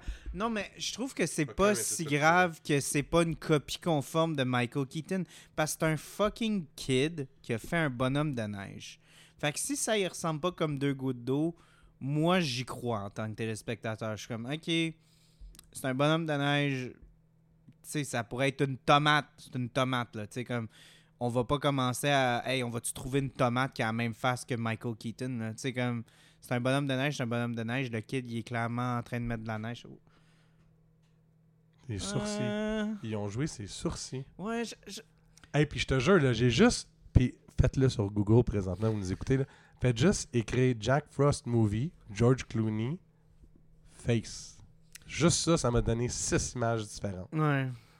Fait que le monde, ils savent déjà que c'était la face à George Clooney qui était censée être là. Hey, c'est les traits de George Clooney, les yeux mais tu un vois, peu. Mais comme je te dis, moi, c'est tellement pas un gros problème pour moi. Le nez marche pas, rien qui marche. Mais comme... Moi, c'est tellement pas quelque chose qui me dérange parce que justement, c'est un esti de bonhomme de neige. Ça, il aurait pu avoir l'air de Paris Hilton. C'est un bonhomme de neige. Tu sais, comme. C'est un bonhomme de neige, il doit faire au moins 5 pieds 7. Il a une face trop grosse. Il est fait carré comme s'il avait mangé 18 enfants. Je comprends, hein, c'est-tu qu'ils ont pensé que c'était un film d'horreur pendant un instant. Là. Ben, aussi que le kid, il a la chienne de sa vie la première fois qu'il le voit, tu sais. Mm-hmm. Mais juste une soirée, après ça, il est correct. Après ça, il n'y a aucun problème. Après ça, il va super bien. Il apprend que c'est son père. Non, c'est ça. Ah, c'est ça que je voulais venir tantôt. Mm-hmm. Tantôt, c'est ça que je voulais dire. Quand je disais que finalement, je vais raconter l'histoire pour dire comment il est devenu, ce que je trouvais weird dans tout le film, puis le fun en même temps, mon sarcasme que je te disais, c'était là, je savais que ça me reviendrait, c'est que il s'en calisse de marcher dans le monde puis que ça soit un bonhomme de neige. Genre, peu importe ce qu'il fait, il n'y a jamais une fois qu'il y a quelqu'un à quelque part qui fait comme « Faut pas que les gens te voient, t'es un bonhomme de neige. » Genre, le premier soir qu'il est un bonhomme de neige, il s'en va dans la ville. Mm-hmm. Il croise Henry Rollins, qu'on s'entend, là, c'est son, le coach de son gars. Ouais, Sid, là. Ouais, j'ai juste nommé le nom de l'acteur puis du chanteur, bref. J'ai toujours bien aimé cet acteur-là, chanteur-là. Bref, puis genre, il le voit. Puis tout ce qu'il fait, c'est le lendemain, il est à TV, puis il est comme... Puis il rit de sa gueule! J'ai vu un bonhomme de neige dans la rue! Ça l'inquiète pas du tout! Non. Lui, non, il est pas comme, hey, le monde, ils vont découvrir Chucky, ils vont me... Continue! Ouais, il rit de sa gueule! Jusqu'au moment... Même le moment où il fait comme, hey, là, C'est pas vrai que genre il commence à faire chaud, que je vais fondre, puis que je vais manquer la game de mon gars. Puis il est comme, je pars, moi, bonhomme de neige, puis je traverse la ville et je avec me rends à l'aréna. Avec l'asphalte qui me fond. Ouais. Puis genre, je me rends à l'aréna parce que je veux voir mon gars jouer au hockey. Le reste, je m'en fous que le monde me voit. Je veux voir mon gars jouer au hockey. Au moins, il rentre par la place où il y a la Zamboni. Mais bref, le reste, là, il s'en fout là, de traverser le parking. Combien il y a de personnes dans un parking d'une aréna? Plein de monde qui peuvent passer par là. Mm-hmm. On s'en fout de voir le bonhomme qui marche. Puis même quand les balles de neige avec les enfants. Puis même la première fois qu'il va en ville puis qu'il amène sur son petit buggy. Ouais. Il parle, puis il faut que son fils lui dise « Hey, père, comme, ferme ta gueule, parce que le monde va voir bouger. » Ouais. Tu sais, tu peux-tu acter comme un bonhomme de neige pendant 14 secondes, s'il te plaît? Il s'en fout. Il s'en sac, là, mais comme, ça, je viens de te voir finir la bière. J'aimerais ça avoir ta petite note d'appréciation, parce que j'ai beaucoup parlé de mon amour pour... J'ai toujours aimé cette bière-là, fait que je peux pas... J'ai même plus de voix en plus, il faut que tu parles. OK, il faut que je parle. Ben là, moi, je suis rendu à ça parce que je suis connu pour boire plus lentement que tout le monde. Mm. Mais non, pour un vin d'orge, souvent les vins d'orge, j'aime les vins d'orge, mais souvent très, très lourd. Celui-là, il est assez doux. Tu sais, le 10.2, ça se boit de ça? Oui, c'est comme dangereux un petit peu parce que tu le sens pas jusqu'à genre la 3, 4, 5e gorgée, puis t'es comme « Ouh! » OK! Fait que là, justement, fait que les vins d'orge sont un peu moins bons. Justement, ils vont être comme super lourds, vraiment comme rough. Tu vas vraiment sentir l'alcool qui va être un peu trop intense. Mais celui-là, c'est comme des bonnes bières qui sont bien faites. Ah oui, c'est tout dans toujours la douceur, puis c'est traître. C'est un uppercut que tu vois pas venir du tout. Puis justement, tout ce qui est décrit dessus, là, tu sais, les belles notes de fruits rouges... les houblons sont vraiment bien balancés. Mmh. On pourrait-tu prendre une petite pause? Mais si tu veux, oui. Ouais, moi, j'aimerais ça prendre une petite pause. Peux-tu faire une pause? Tu veux que je fasse pause? Oui. Attends, 3, 2, 1, pause!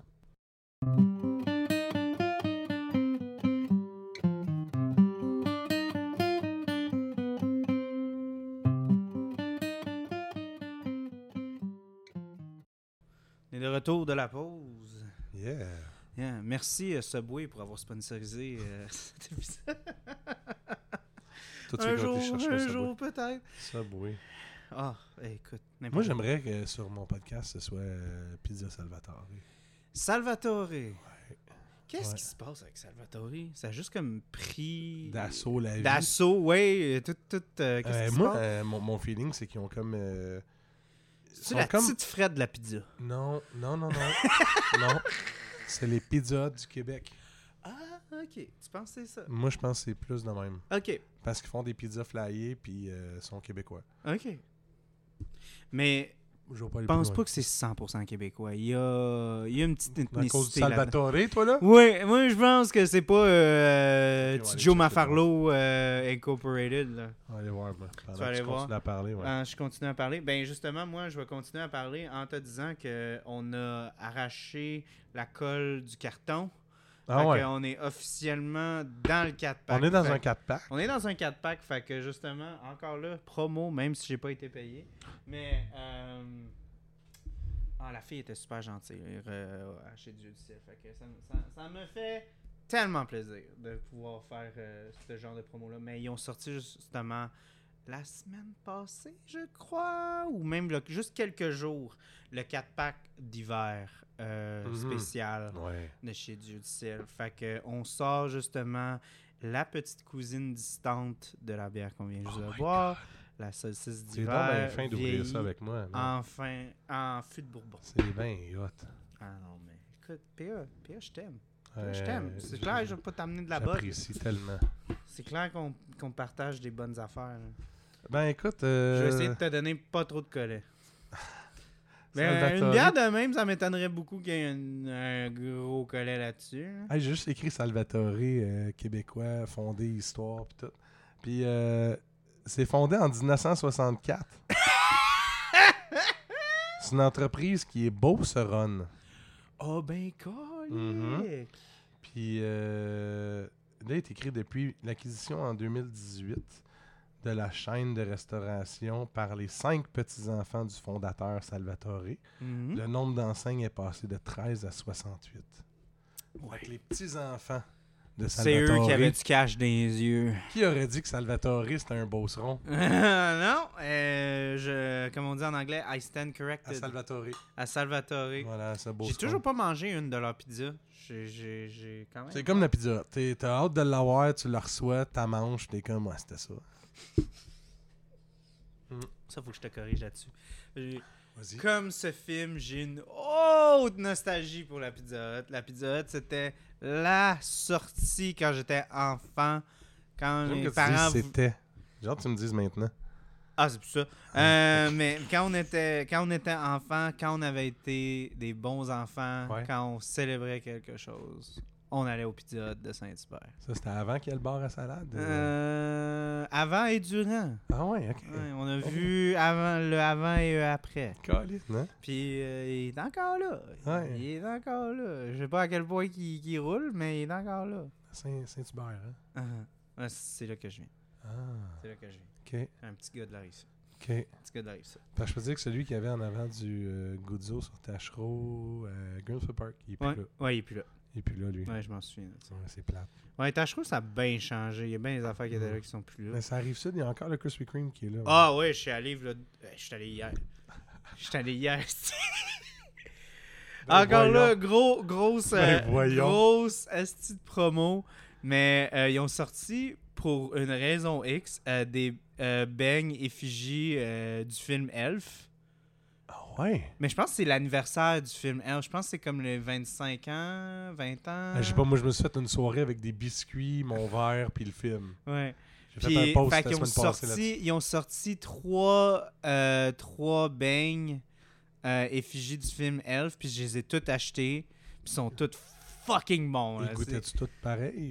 Non. Il y en avait un qui c'était comme effigie du Père Noël. Okay, tout glacé rouge avec une petite ligne noire puis un petit carré jaune pour en sucre pour faire la ceinture du Père Noël. Puis c'était fourré avec une garniture.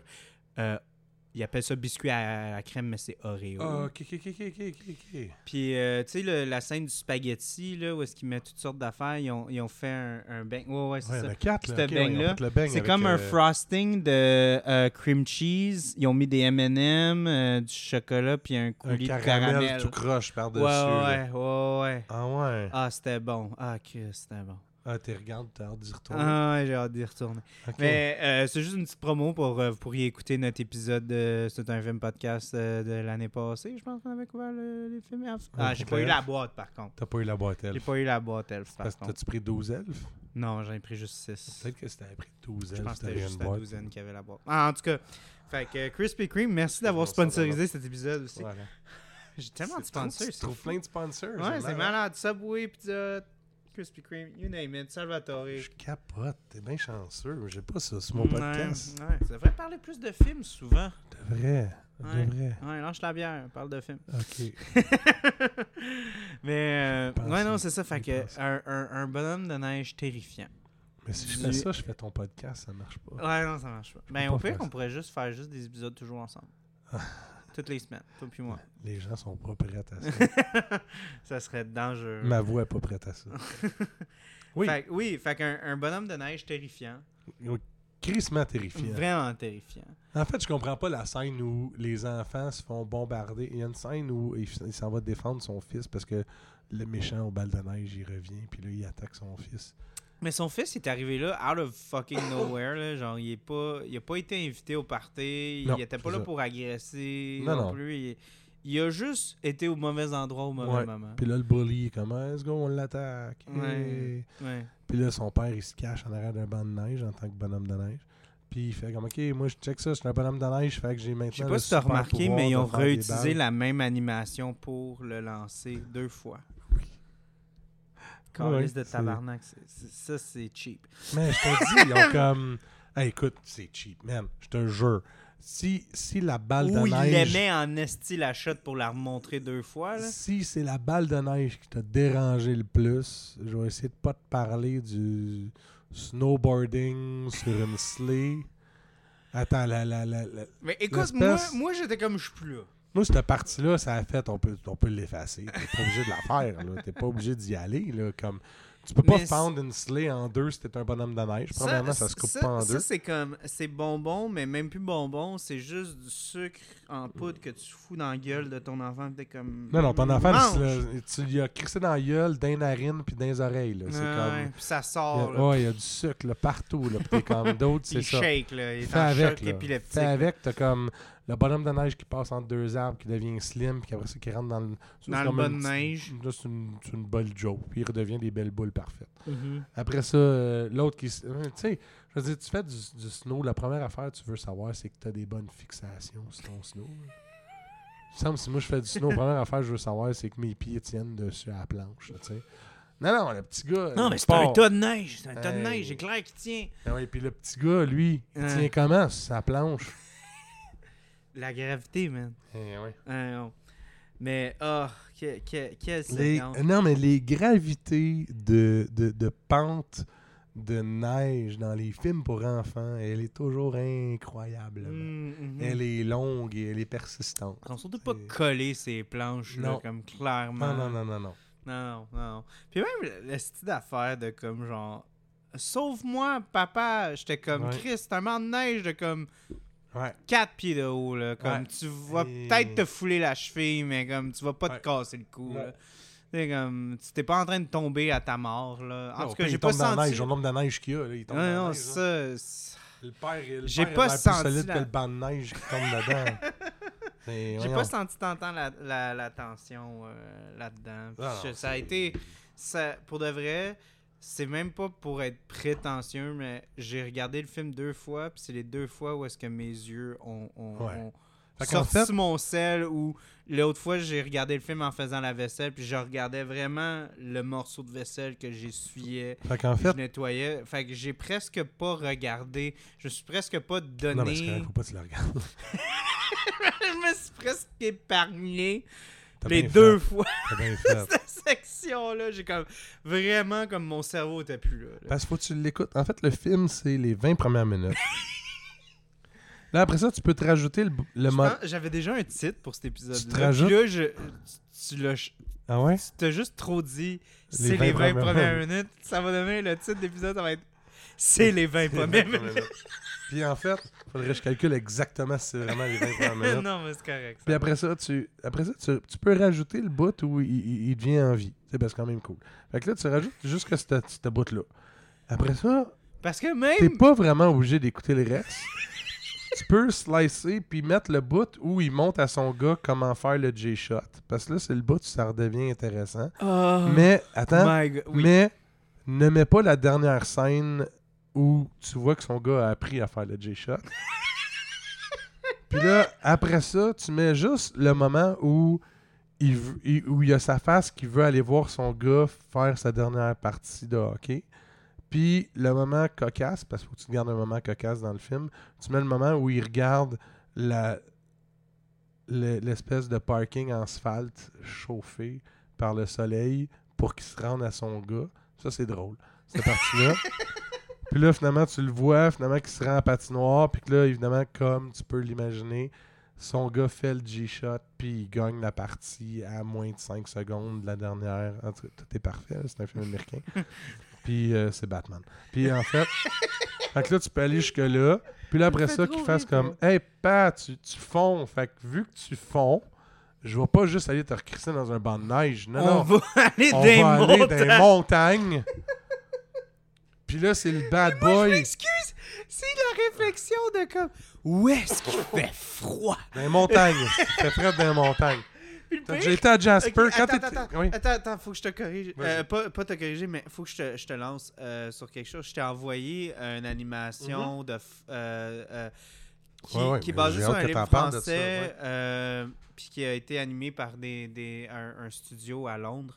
Que j'ai clairement vu ça quand j'étais petit aussi. Oui, tu l'as vu. Moi, c'était la première fois que je le voyais, mais j'ai trouvé que c'était tellement mignon. Mais ça m'a tellement fait rire parce que comme le kid, genre, comme, ça fait plus de sens dans cette crise de film-là. Puis c'est un film muet. Ben, genre clairement que c'est basé là-dessus, le film. Oui.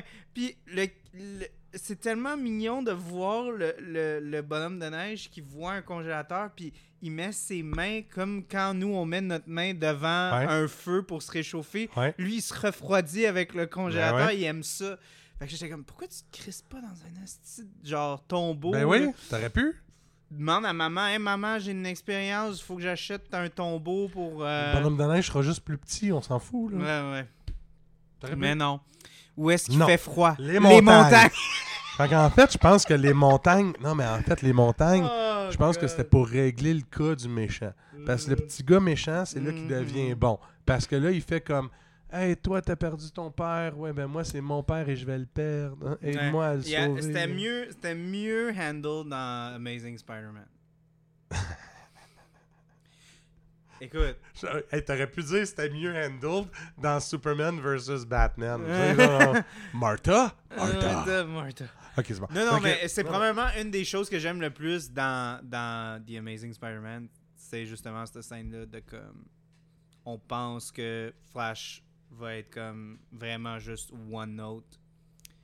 Puis je trouve vraiment que c'est la plus belle scène du film quand il va comme le ramasser puis il est pas capable puis il pleure puis il dit moi aussi j'ai pas eu mon père puis tout ça puis c'est vraiment une belle scène puis c'est comme tu veux juste amener de l'émotion là, il fallait que cette scène là existe puis qu'elle soit manquée pour comme 15 ans plus tard 15-20 ans plus tard cette scène là. Fait que, dis-toi, ça a mené à des plus belles choses. Parce que pendant 2 secondes, c'est presque émouvant. Ouais, fait que finalement, il embarque dans le truck et il s'en va dans la montagne. Puis, il se fait dropper. Ouais, il se fait dropper. Exactement. Oui. Où est-ce qu'il y a son chalet? Oui, mais attends, non, il se fait pas dropper. Il saute de la route puis il descend en faux effets spéciaux de merde. Ouais. En S. Jusqu'au chalet. Oui, jusqu'au chalet. Ouais, c'est parce que t'as voulu l'oublier, cette partie-là. Oui. Je sais que t'as voulu l'oublier, là. C'est le chalet, il y a clairement une route, là. Ben oui. Non, tu slalom vers là. Fait que, mais en fait, là, t'aurais pu couper ces bouts-là, mais tu peux le regarder si tu veux voir comment pathétique c'est. Puis là, mais t'es pas obligé, parce qu'en fait, tu vas le voir comment c'est pathétique, parce que le chalet, il y a le plus beau coucher de soleil ever. Levé de soleil. Parce de... Le petit s'est endormi. Il y a eu une grosse journée. Excuse-moi, c'est vrai. Il y a eu une grosse journée. Oui. Hey, mais anyway, avec le lighting qu'ils ont couché sûr, ou levé, quoi, là, c'était un peu la même chose. Là. Entre ça puis la scène de From Dusk Till Dawn à la fin, c'était pareil. Fait que là, j'étais comme pas sûr. Là, j'étais comme, OK, cool, c'est orange. Ouais. Mais là, il y a la magie. Puis je tiens à dire que je suis pas con, OK? Je l'ai remarqué. Ah ouais? Que la establishing shot... Ouais. C'était une miniature. Ah ouais, t'as remarqué ça? Calice. T'as remarqué ça? C'est dégueulasse. Hey, tu sais ce qu'on peut dire, là? Faut vraiment prendre le monde pour des cons, là. Mais en fait, le film aurait pu durer 35 minutes. Oui, ben c'est ça que t'aurais voulu. Ça aurait pu... Mais le film aurait été... Il aurait pu être encore plus court. Mais PA, malheureusement, les moyens-métrages... Ça pogne pas autant. Ça pogne pas. Ouais. Mais les films, ça devrait être des moyens-métrages, mais ça pogne pas. C'est pas très commercial. Mais tu sais comme... T'as vu sûrement, vous avez sûrement vu les memes super le fun de... Moi, j'aime ça les regarder. Genre l'image, comme Star Wars. T'as comme le vaisseau au début. Là. Comme, ils ont tout écrit. Puis là, tu sais, les Star Wars commencent tout le temps dans l'espace. Mm-hmm. Puis là, t'as le vaisseau qui passe comme au-dessus de ta tête. Mm-hmm. Puis là, il tire le mini-vaisseau en avant des rebelles. Il manque. Hope, là. Ouais, mais là, il manque. Ouais. Puis là, ben, finalement, ça. Il pogne une fois. Mais dans le meme, il pogne, il explose, puis c'est écrit Directed by George Lucas. Comme, honnêtement, ça aurait pu être ça, Jack Frost. Ça aurait pu être comme le kid, il joue de l'harmonica, le père devient en vie, il a peur, il rejoue de l'harmonica, il redevient un bonhomme de neige, le film fini. T'as eu le meilleur du film en 20 minutes. Puis les 5 minutes qui suivent, ça devient bonhomme de neige, puis ça l'est plus. J'aimerais beaucoup parler de la bière qu'on boit, parce qu'on l'a... On l'a... Écoute, t'as dit la Bourbon, wow, puis oui, ben, on n'a pas parlé, puis on n'a pas fait c'est de... mes mots ces temps-ci, wow. Mais vraiment, je la trouve plus sucrée. Le bourbon est là. Le bourbon est là, ouais. Mais fait que le goût un peu genre boisé, mais une amertume ça longue. Ouais. Une amertume ça longue. Mais vraiment, wow. T'as dit là, wow. Mais c'est parce qu'on a vraiment fait une comparaison des deux.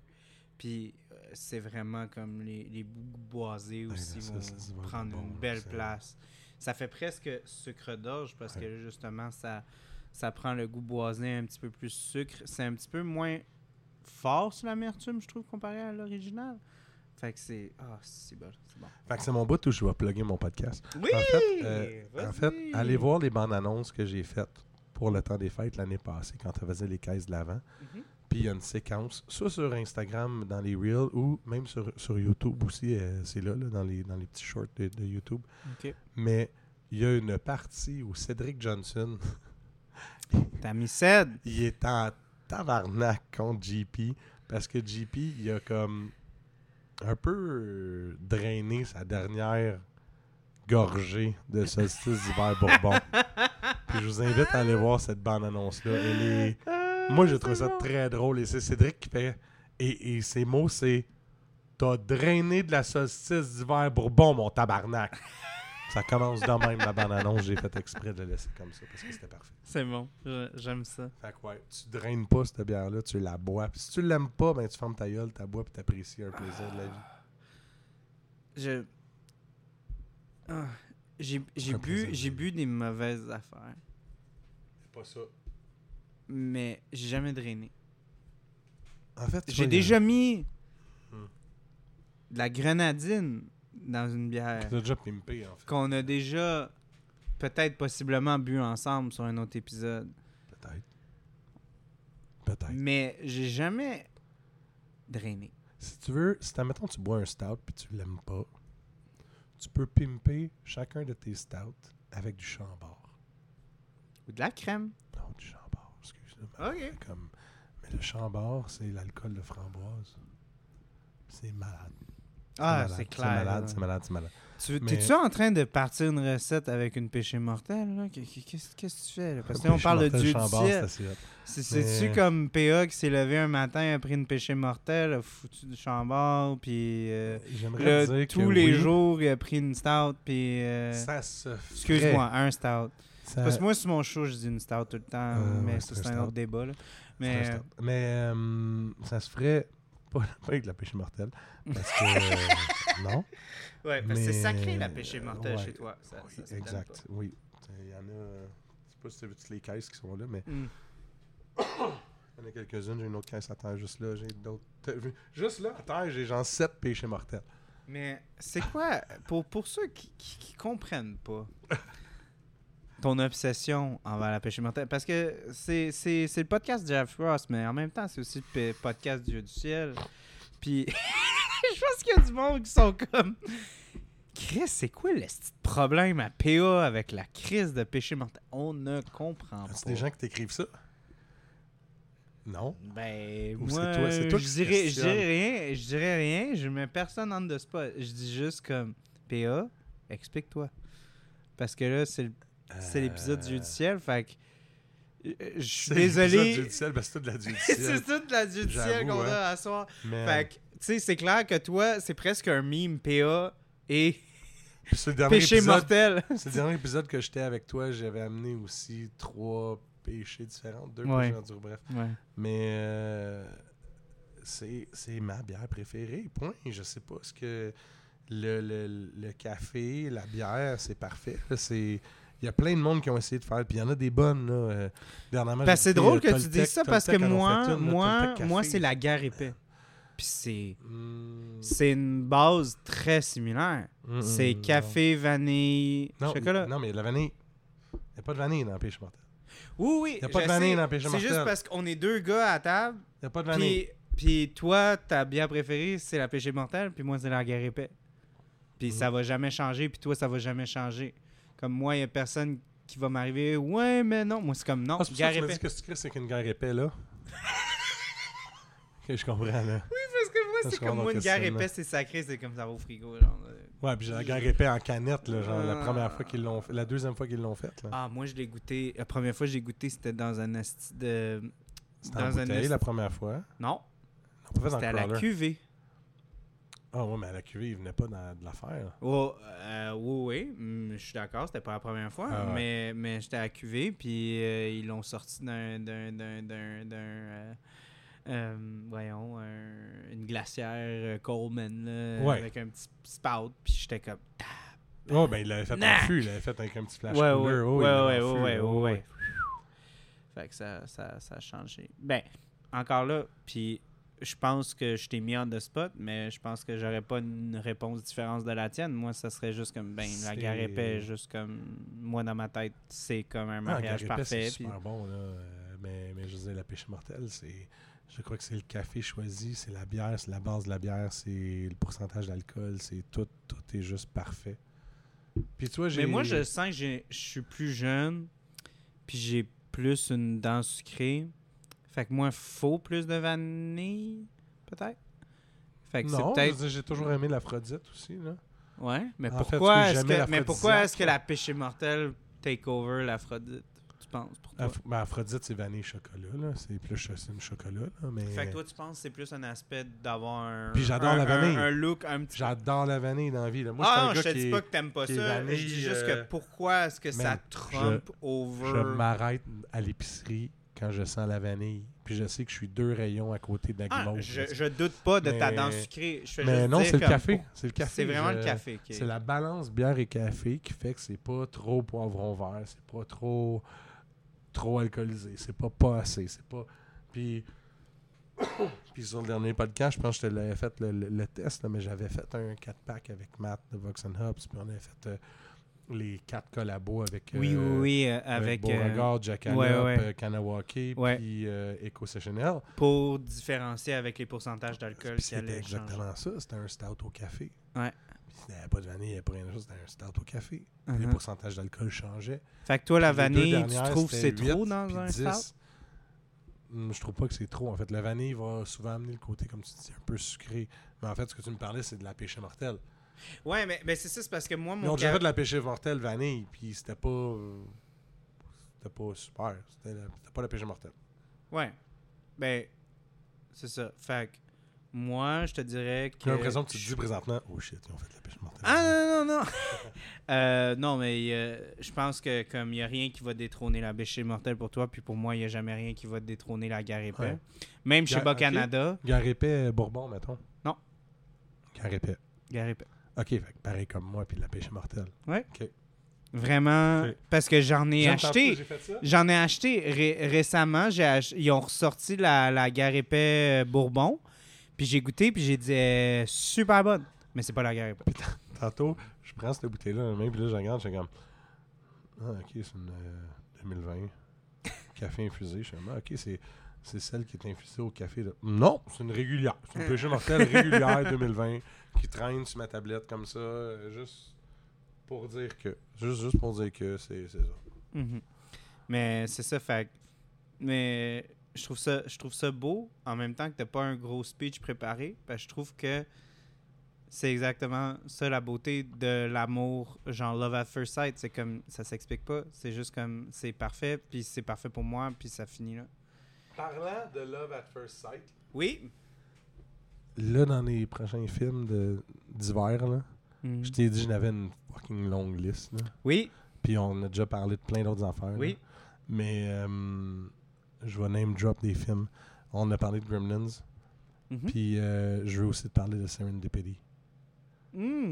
Parce que là, je t'ai dit, Die Hard, t'es comme je l'ai fait. Love Actually, je veux pas le faire, c'est un film de merde. Bref, fait que je t'en ai droppé d'autres quand même, des films. Je pense que je vais faire un podcast Love Actually l'année prochaine. Je vais juste te mettre toi puis mon co-host des fêtes, Ronnie. Je vais le laisser ici. Okay. Puis moi, je vais juste être assis puis je vais vous regarder. Là, je t'entendais pas dans mes oreilles, mais je trouve ça. Ouais, je vais m'asseoir puis je vais vous regarder. Parce que tu voulais pas d'écouteurs. Ouais, je trouve ça cool. Ouais. Mais je vais juste comme vous regarder parler. Parce que moi, je ne comprends pas l'amour que les gens ont pour ce film-là. Moi, je l'aime. T'es mort en dedans, man! Je suis juste un esti de... T'es pas romantique pour Saint-Saëns. T'es pas romantique pour Saint-Saëns. OK, sais-tu ce que ma famille m'a dit? récemment. D'accord. Ma famille m'a... T'es mort-né? Non. Okay. Ils m'ont dit... quand je dis ma famille, je dis ma mère puis ma soeur, ils m'ont dit t'es tellement plus le fun à regarder un film, t'es tellement trop dans le cinéma que t'es plus capable d'apprécier le divertissement. T'es trop analytique. T'es trop imprégné dans... Puis c'est ça que je trouve... Ça. Je trouve ça que je trouve beau dans... Le fait que, tu m'as proposé ce film-là, qui est à 20% sur Rotten Tomatoes. Oui. Juste pour les 20 premières minutes. mais le fait que tu m'as regardé moi, puis tu dis, Charles, on fait Jack Frost, un film qui est à 20% sur Rotten Tomatoes, je m'en fous, je suis PA, je l'aime, il y a une nostalgie à ce film-là, il y a une expérience que j'aime, il y a tout cet aspect-là que j'ai adoré, puis tout ça, puis je m'en fous. Oui. C'est du bonbon, puis j'aime ça. Puis, comme tu as dit, quand tu l'as regardé, tu n'as pas été dans une optique de « je suis super en train d'analyser ce film-là ».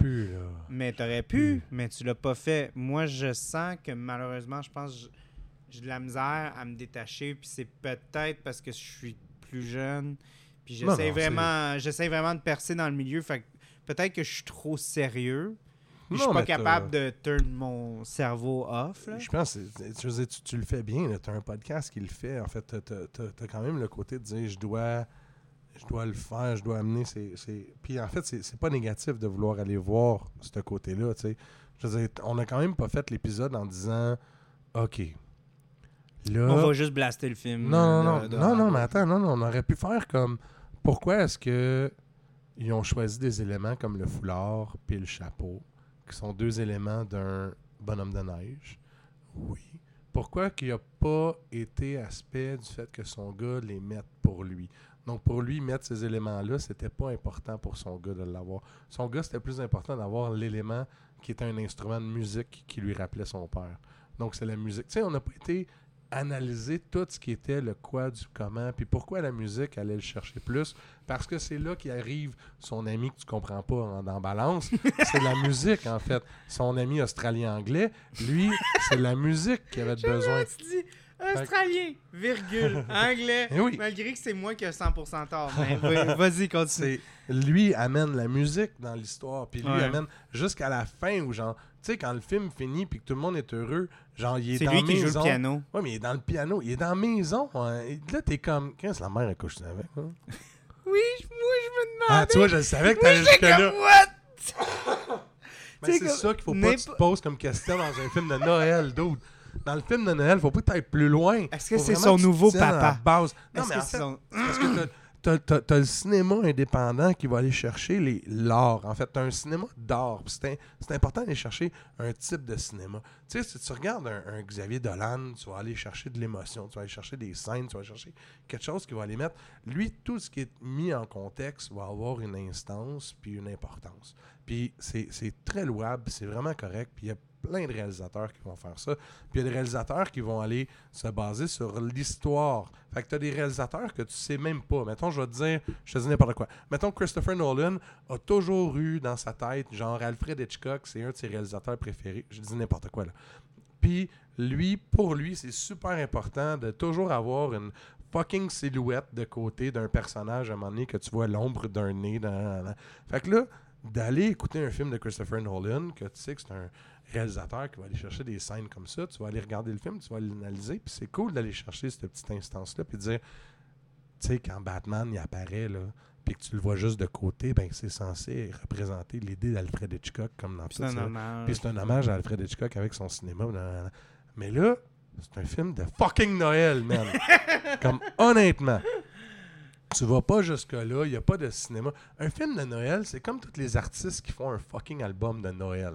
C'est que soit sa carrière est finie, ou soit qu'il ne savait plus quoi faire, ou il s'appelle Michael Bublé, il peut en faire autant qu'il veut. Okay. Mais tu n'as pas besoin d'aller suranalyser ce qu'il y en est. Fait que déjà là, à part que tu me dises que le dernier film que tu as écouté, qui était le film d'horreur, peut-être que là, oui, parce que le genre change. Mais là, on parle d'un film... Jack Frost, on parle d'un film qui n'a aucun rapport avec Noël, que le père est juste trop bon, trop beau, trop ci, trop ça. Trop Michael Keaton. Déjà là, dans les 5 premières minutes du film, t'aurais dû déjà te dire « je ne vais pas analyser plus que ce qu'il en est. Puis là, tu t'analyses pas plus, t'écoutes tes 20 premières minutes, t'es comme « je suis satisfait ». T'écoutes ton 40 minutes stop. Qui suit, t'es comme « pourquoi ?» Il n'y avait vraiment pas de budget, puis pourquoi ils ont voulu faire ça? Puis là, t'écoutes la fin du film, tu fais comme « bon, ben, tout est beau, tout est bien, qui finit bien », puis tu te poses pas la question sur pourquoi que le gars, il est là à fourrer la mère de l'autre. Tu vas pas te poser cette question. Mais justement, je peux apporter un... Parce que je pense qu'il y a vraiment... Puis ça, je pense que c'est peut-être le combat de ma vie, mais... Combat de sa vie. Je sens que, justement, ce que tu apportes, c'est intéressant, mais en même temps, c'est un peu handicapant dans une notion de cinéma, parce que je me pense pas qu'il y a, autant dans toutes sortes de formes d'art, il y a de l'art qui perce, il y a de l'art qui est capable d'atteindre tout le monde, que ce soit comme un artiste qui est capable de reconnaître justement l'art hyper profond, comme tu parles d'un Xavier Dolan qui va apporter des éléments qui sont hyper subtils puis dans une notion, mais monsieur, madame, tout le monde est quand même capable de comprendre l'accessibilité. Je trouve que c'est ça comme le bel art. Puis tu as des blockbusters, littéralement l'aspect vraiment hyper commercial, qui sont capables de jouer une danse extrêmement difficile. Mais Armageddon. mais non, moi j'y crois à 100%. Puis c'est pour ça que des fois quand les gens me disent c'est quoi ton film préféré, puis je vais te dire genre Jurassic Park. Puis les gens vont être comme je m'attendais à autre chose. Veux-tu m'expliquer pourquoi Jurassic World? Là, l'autre c'est pas jour... Jurassic World. Attends, non, mais moi j'ai dit Jurassic Park. Je sais. Là, je veux te faire une parenthèse parce que là, vu que ça fait 2 semaines que j'essaie d'écouter des films, là, je me suis dit, OK, je vais les écouter, les 3 films. Puis là, je les ai toujours pas écoutés parce que le 1 est sur Netflix, le 3 est sur Crave, le 2, il est à louer sur Prime. Pourquoi les 3 sont pas à la même place? Ouais, OK, c'est bon. C'est tout ce que je voulais dire. J'ai montré le signe de cash. Ouais. C'est parce que c'est des deals de vente de distribution. Là. C'est comme... vu Netflix va faire la série maintenant? Okay. Ah ouais? Ouais, c'est Jurassic World, Chaos, quelque chose. Ouais, mais mon point étant, comme je dis souvent Jurassic Park, parce que je dis souvent, tu sais, Jurassic Park, c'est comme un réalisateur au haut de sa au top de sa carrière avec Steven Spielberg. Avec des films qui sont comme... Merci de me le dire. Non, mais pour ceux à la maison qui étaient perdus un petit peu, tu sais, quand même, du dialogue qui est quand même très bon, des commentaires sociaux quand même assez forts. Basé sur un livre de Michael Keaton. Puis aussi, justement... Je pense que s'il était encore en vie, il n'aurait pas fait toutes les autres. Michael Keaton, justement, c'est comme je pense que c'est comme... C'était la première fois qu'il faisait genre de la scénarisation, a scénarisé le film. Fait que, tu sais, avoir un auteur qui scénarise son film, ça se voit jamais, encore moins dans un blockbuster, là. T'sais. Savais-tu que Stephen King avait détesté la version de Shining de Kubrick? Oui, il la déteste profondément. Puis c'est pour ça qu'il l'a refait pour la télé. Oui, puis c'était horrible. Ouais, c'était pas mieux, mais il l'a quand même refait. Oui, mais c'est ça. Fait, mais c'était quand même... Fait, encore là, fait que c'est encore intéressant parce que tu te dis, OK, genre, l'auteur qui connaît son coin, lui, il écrit des livres, c'est pas un scénariste, mais il a quand même travaillé fort avec Steven Spielberg, justement, pour que... Puis quand tu... Puis j'ai lu le livre, et le livre est complètement différent. Il y a des personnages qui changent complètement. Tu sais, Alan Grant, il est pas mal plus...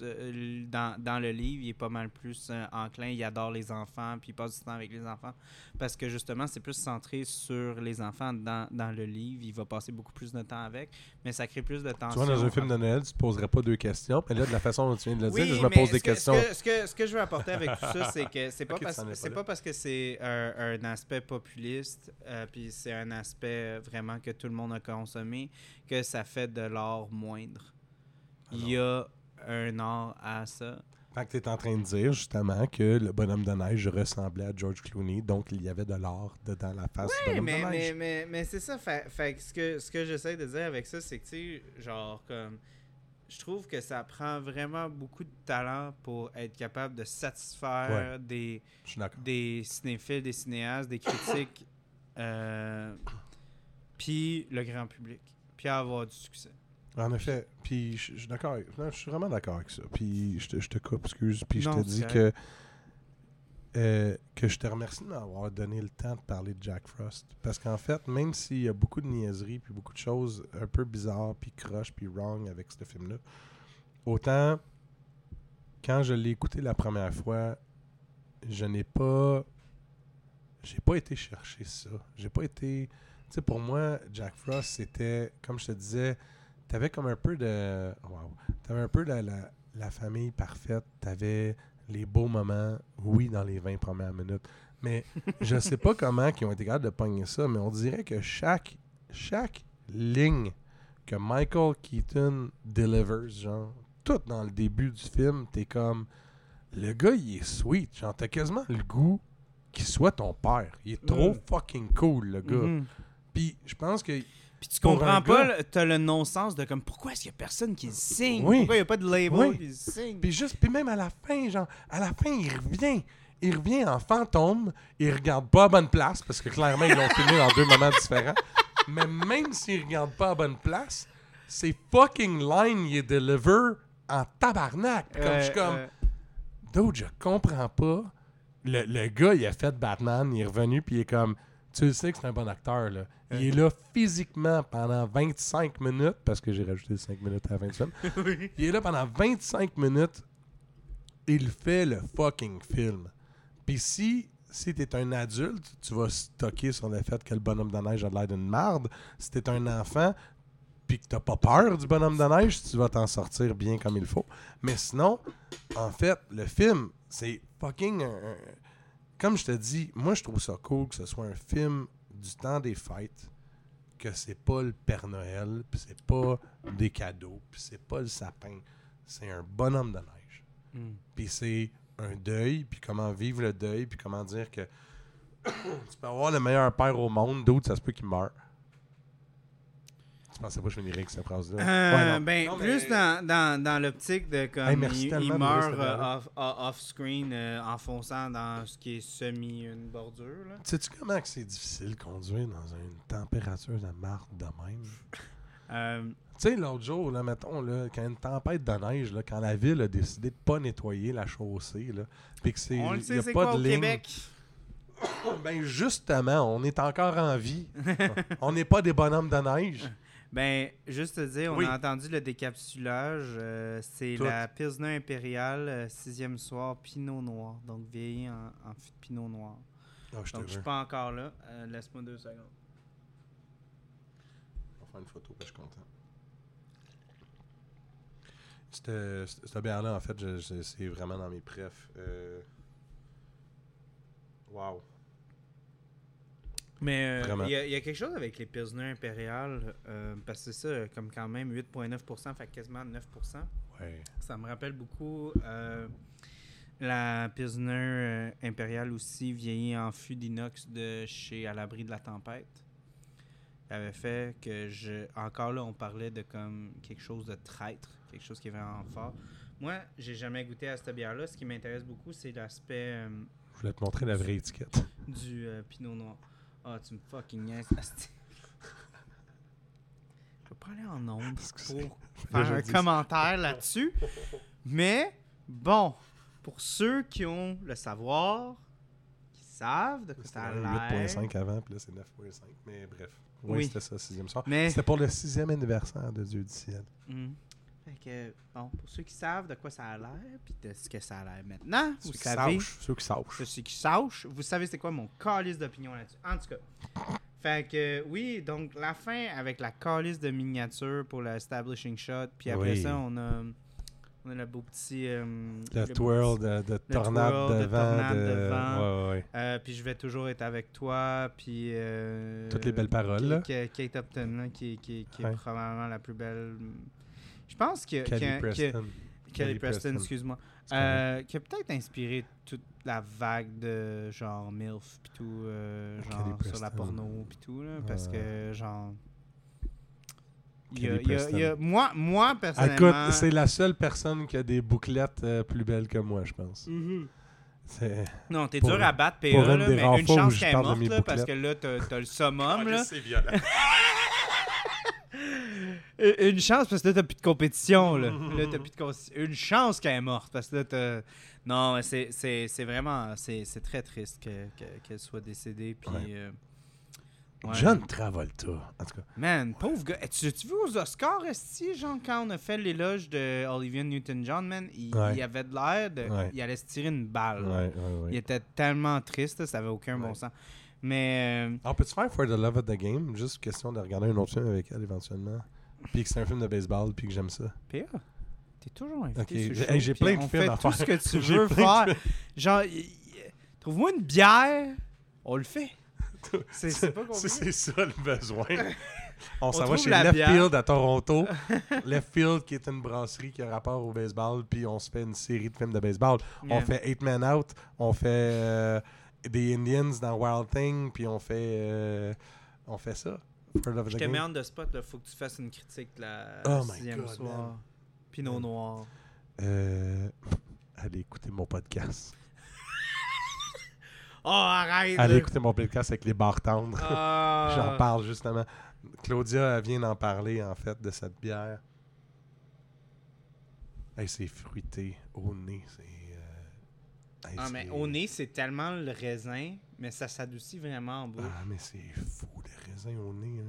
Mm. Hey, j'en perds toute ma voix. Ça fait presque peur. Ça sent tellement. Ça sent genre vraiment presque plus de vin. Ça sent vraiment le jus de raisin. Vraiment tout. Tout est parfait. C'est doux, c'est délicat. Encore là, 9. Je ferais un accord avec un petit brie puis des petits morceaux de figue. Je ferais un accord. J'essaie d'aller chercher parce qu'il y a une toute petite présence de sucre. Oui, puis un petit sirop de balsamique. Ouais, une réduction de vinaigre balsamique, ça serait insane. Ouais. Avant qu'on termine, moi, je pense qu'on devrait parler un peu de ce que je t'ai envoyé, le VHS. Vas-y. Ben, toi, c'est quoi ta relation avec ça? Tu dis que tu avais déjà vu ça. Ma relation avec le VHS. Non, mais OK, je t'ai envoyé... Fut un temps. Il y avait des VHS dans la vie. Je t'ai envoyé sur YouTube quelqu'un qui a pris son VHS. Puis j'ai réparé des VHS. J'ai réparé autant les films que les consoles. Je peux dire console des machines. Ouais, je suis toujours du gros genre que. Non, mais ok. Bon, pour ceux qui ne gardent pas le concept, c'est que j'ai trouvé une animation d'un film silencieux qui est connu comme étant. Genre... Qui est un peu comme l'homme qui plantait des arbres. En fait. Un peu. C'est vraiment. Puis encore là, c'est très simpliste. Ouais. Mais en même temps. C'est tellement attachant, ça n'a aucun bon sens. Ça en devient presque plus attachant que Michael Keaton. Alors, déjà là, le bonhomme de neige est mieux fait. Ouais. Donc, oui. Ouais, il y a des bras, puis il y a des jambes. Ouais. mais c'est ça, c'est une animation d'un petit garçon qui va comme construire son bonhomme de neige, puis il va se réveiller à comme clairement 2 heures du matin. Puis, on théorise que les scénaristes se sont vraiment basés là-dessus pour créer l'intrigue. La très bonne chance. Hein. Ouais. Fait que c'est un film des années 86, si je ne m'abuse. Je me souviens pas. En tout cas, fait que toi, c'était quoi ta relation avec ce... Parce que je t'ai envoyé ça, tu dis, ben oui. Ben, tu m'as envoyé ça. Moi, je me suis juste souvenu, étant petit, d'avoir vu ça, là. En fait, c'est con, mais on dirait que le rapport avec les deux est un peu le même dans les 20 premières minutes. C'est vraiment le côté chaleureux. Ce film-là, il est 30 minutes, là, fait que c'est pas mal comme le deux tiers du film. Parfait. Hey, tu sais quoi, quand tu as écouté le film, écoute les 20 premières minutes. Je sais pourquoi t'aimes pas la fin de ce film-là, parce que le Père Noël arrive dans la conversation. C'est peut-être ça. Ouais, c'est pour ça que t'aimes pas la fin. Ben, ce que tu peux faire, c'est quand je te disais tantôt comment t'écoutes le film, toute la partie du 40 minutes que tu coupes, écoute ce film-là à la place. Mais justement, quand ça finit, réécoute la fin. J'aimerais ça qu'on passe, malgré que ça se rend au monde secret du Père Noël, que j'ai pas fait un épisode dessus, mais si, bah, c'est une autre histoire. Mais... Ce que je trouve beau... On va faire les 24 jours de Noël avec 24 épisodes, toi, l'année prochaine. Ce que je trouve beau, justement, dans ce film-là, c'est c'est, oui, il y a tout l'aspect comme un peu découvrabilité de comme, hey, je te montre l'électricité, mm-hmm. je te montre le sapin de Noël, de quoi ça a l'air. Moi, ce que je trouve beau, c'est vraiment quand le bonhomme de neige va partir avec le petit. Le petit, il a peur au début, puis mm-hmm. ils vont vraiment comme voguer ensemble. Puis c'est de voir le monde, voir les baleines, voir le monde vraiment plus grand. T'sais, on a passé quand même... c'est peut-être l'étudiant en cinéma qui parle, mais on passe quand même de comme un aspect super intimiste, puis c'est ça le petit garçon qui va montrer, versus le bonhomme de neige va l'apporter et lui montrer le monde, va lui montrer les merveilles du monde. Puis la première chose qu'on voit, ben c'est littéralement c'est les animaux, c'est les baleines, puis tout ça, puis on va montrer la magie de Noël avec le Père Noël, puis tout ça. Je sais pas, il y avait comme un aspect comme super pur là-dedans que je trouvais qui manquait dans le film. Puis je trouvais que c'était vraiment beau, justement, cet aspect-là de vraiment comme montrer la magie du monde. C'est pas nécessairement juste comme la magie, là. C'est vraiment comme tu vas explorer le monde, tu vas voir des choses qui sont absolument incroyables dans le monde naturel, dans l'aspect un petit peu technologique ou des affaires comme ça. Je sais pas, il y avait comme une espèce d'émerveillement dans les petites choses que je trouvais qui perçait beaucoup dans ce petit film-là, comme super, comme un petit film muet. J'ai rien à dire de plus. C'était beau, c'était vraiment beau à voir, c'était super mignon. Magie du monde, c'est les petites choses. Mais, quand tu me dis que tu me montres les animaux... Ouais.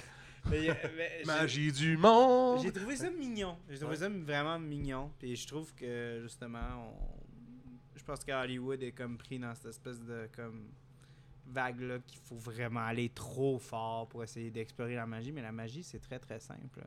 Non, mais ils n'ont pas été forts, justement. C'est peut-être ça. Non, mais ils n'ont pas été forts. Ils ont juste mis l'harmonica qui était magique. Puis ils ont appelé ça un film de Noël. Tu sais, ils auraient pu y aller puis mettre comme toutes les flashs aussi, là. Puis ils l'ont pas fait, là. Ils ont maintenu ça à qu'est-ce qu'on peut faire en tenant juste ça. J'apprécie beaucoup ton amour que tu as pour ce film-là. C'est assez... J'aime les 20 premières... j'aime vraiment le fait qu'on... Ce que je trouve cool, c'est que c'est dans les films où on s'attache tellement vite au personnage du père. Ah, mais Michael Keaton, il est charmant. Oui, mais je trouve que c'est... Il est charmant. Tu sais, des fois, dans les films, des fois, c'est tellement important. Tu regardes Michael Keaton et j'aimerais ça l'amener à une date. Puis c'est justement... ce petit charisme-là, on n'en parle pas souvent. Puis c'est justement pourquoi j'aime autant le film The Founder.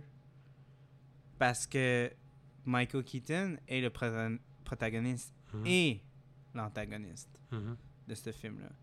Puis c'est rough à regarder parce qu'il y a tellement de charisme, il est tellement charmant. Puis tu vois, puis pour avoir...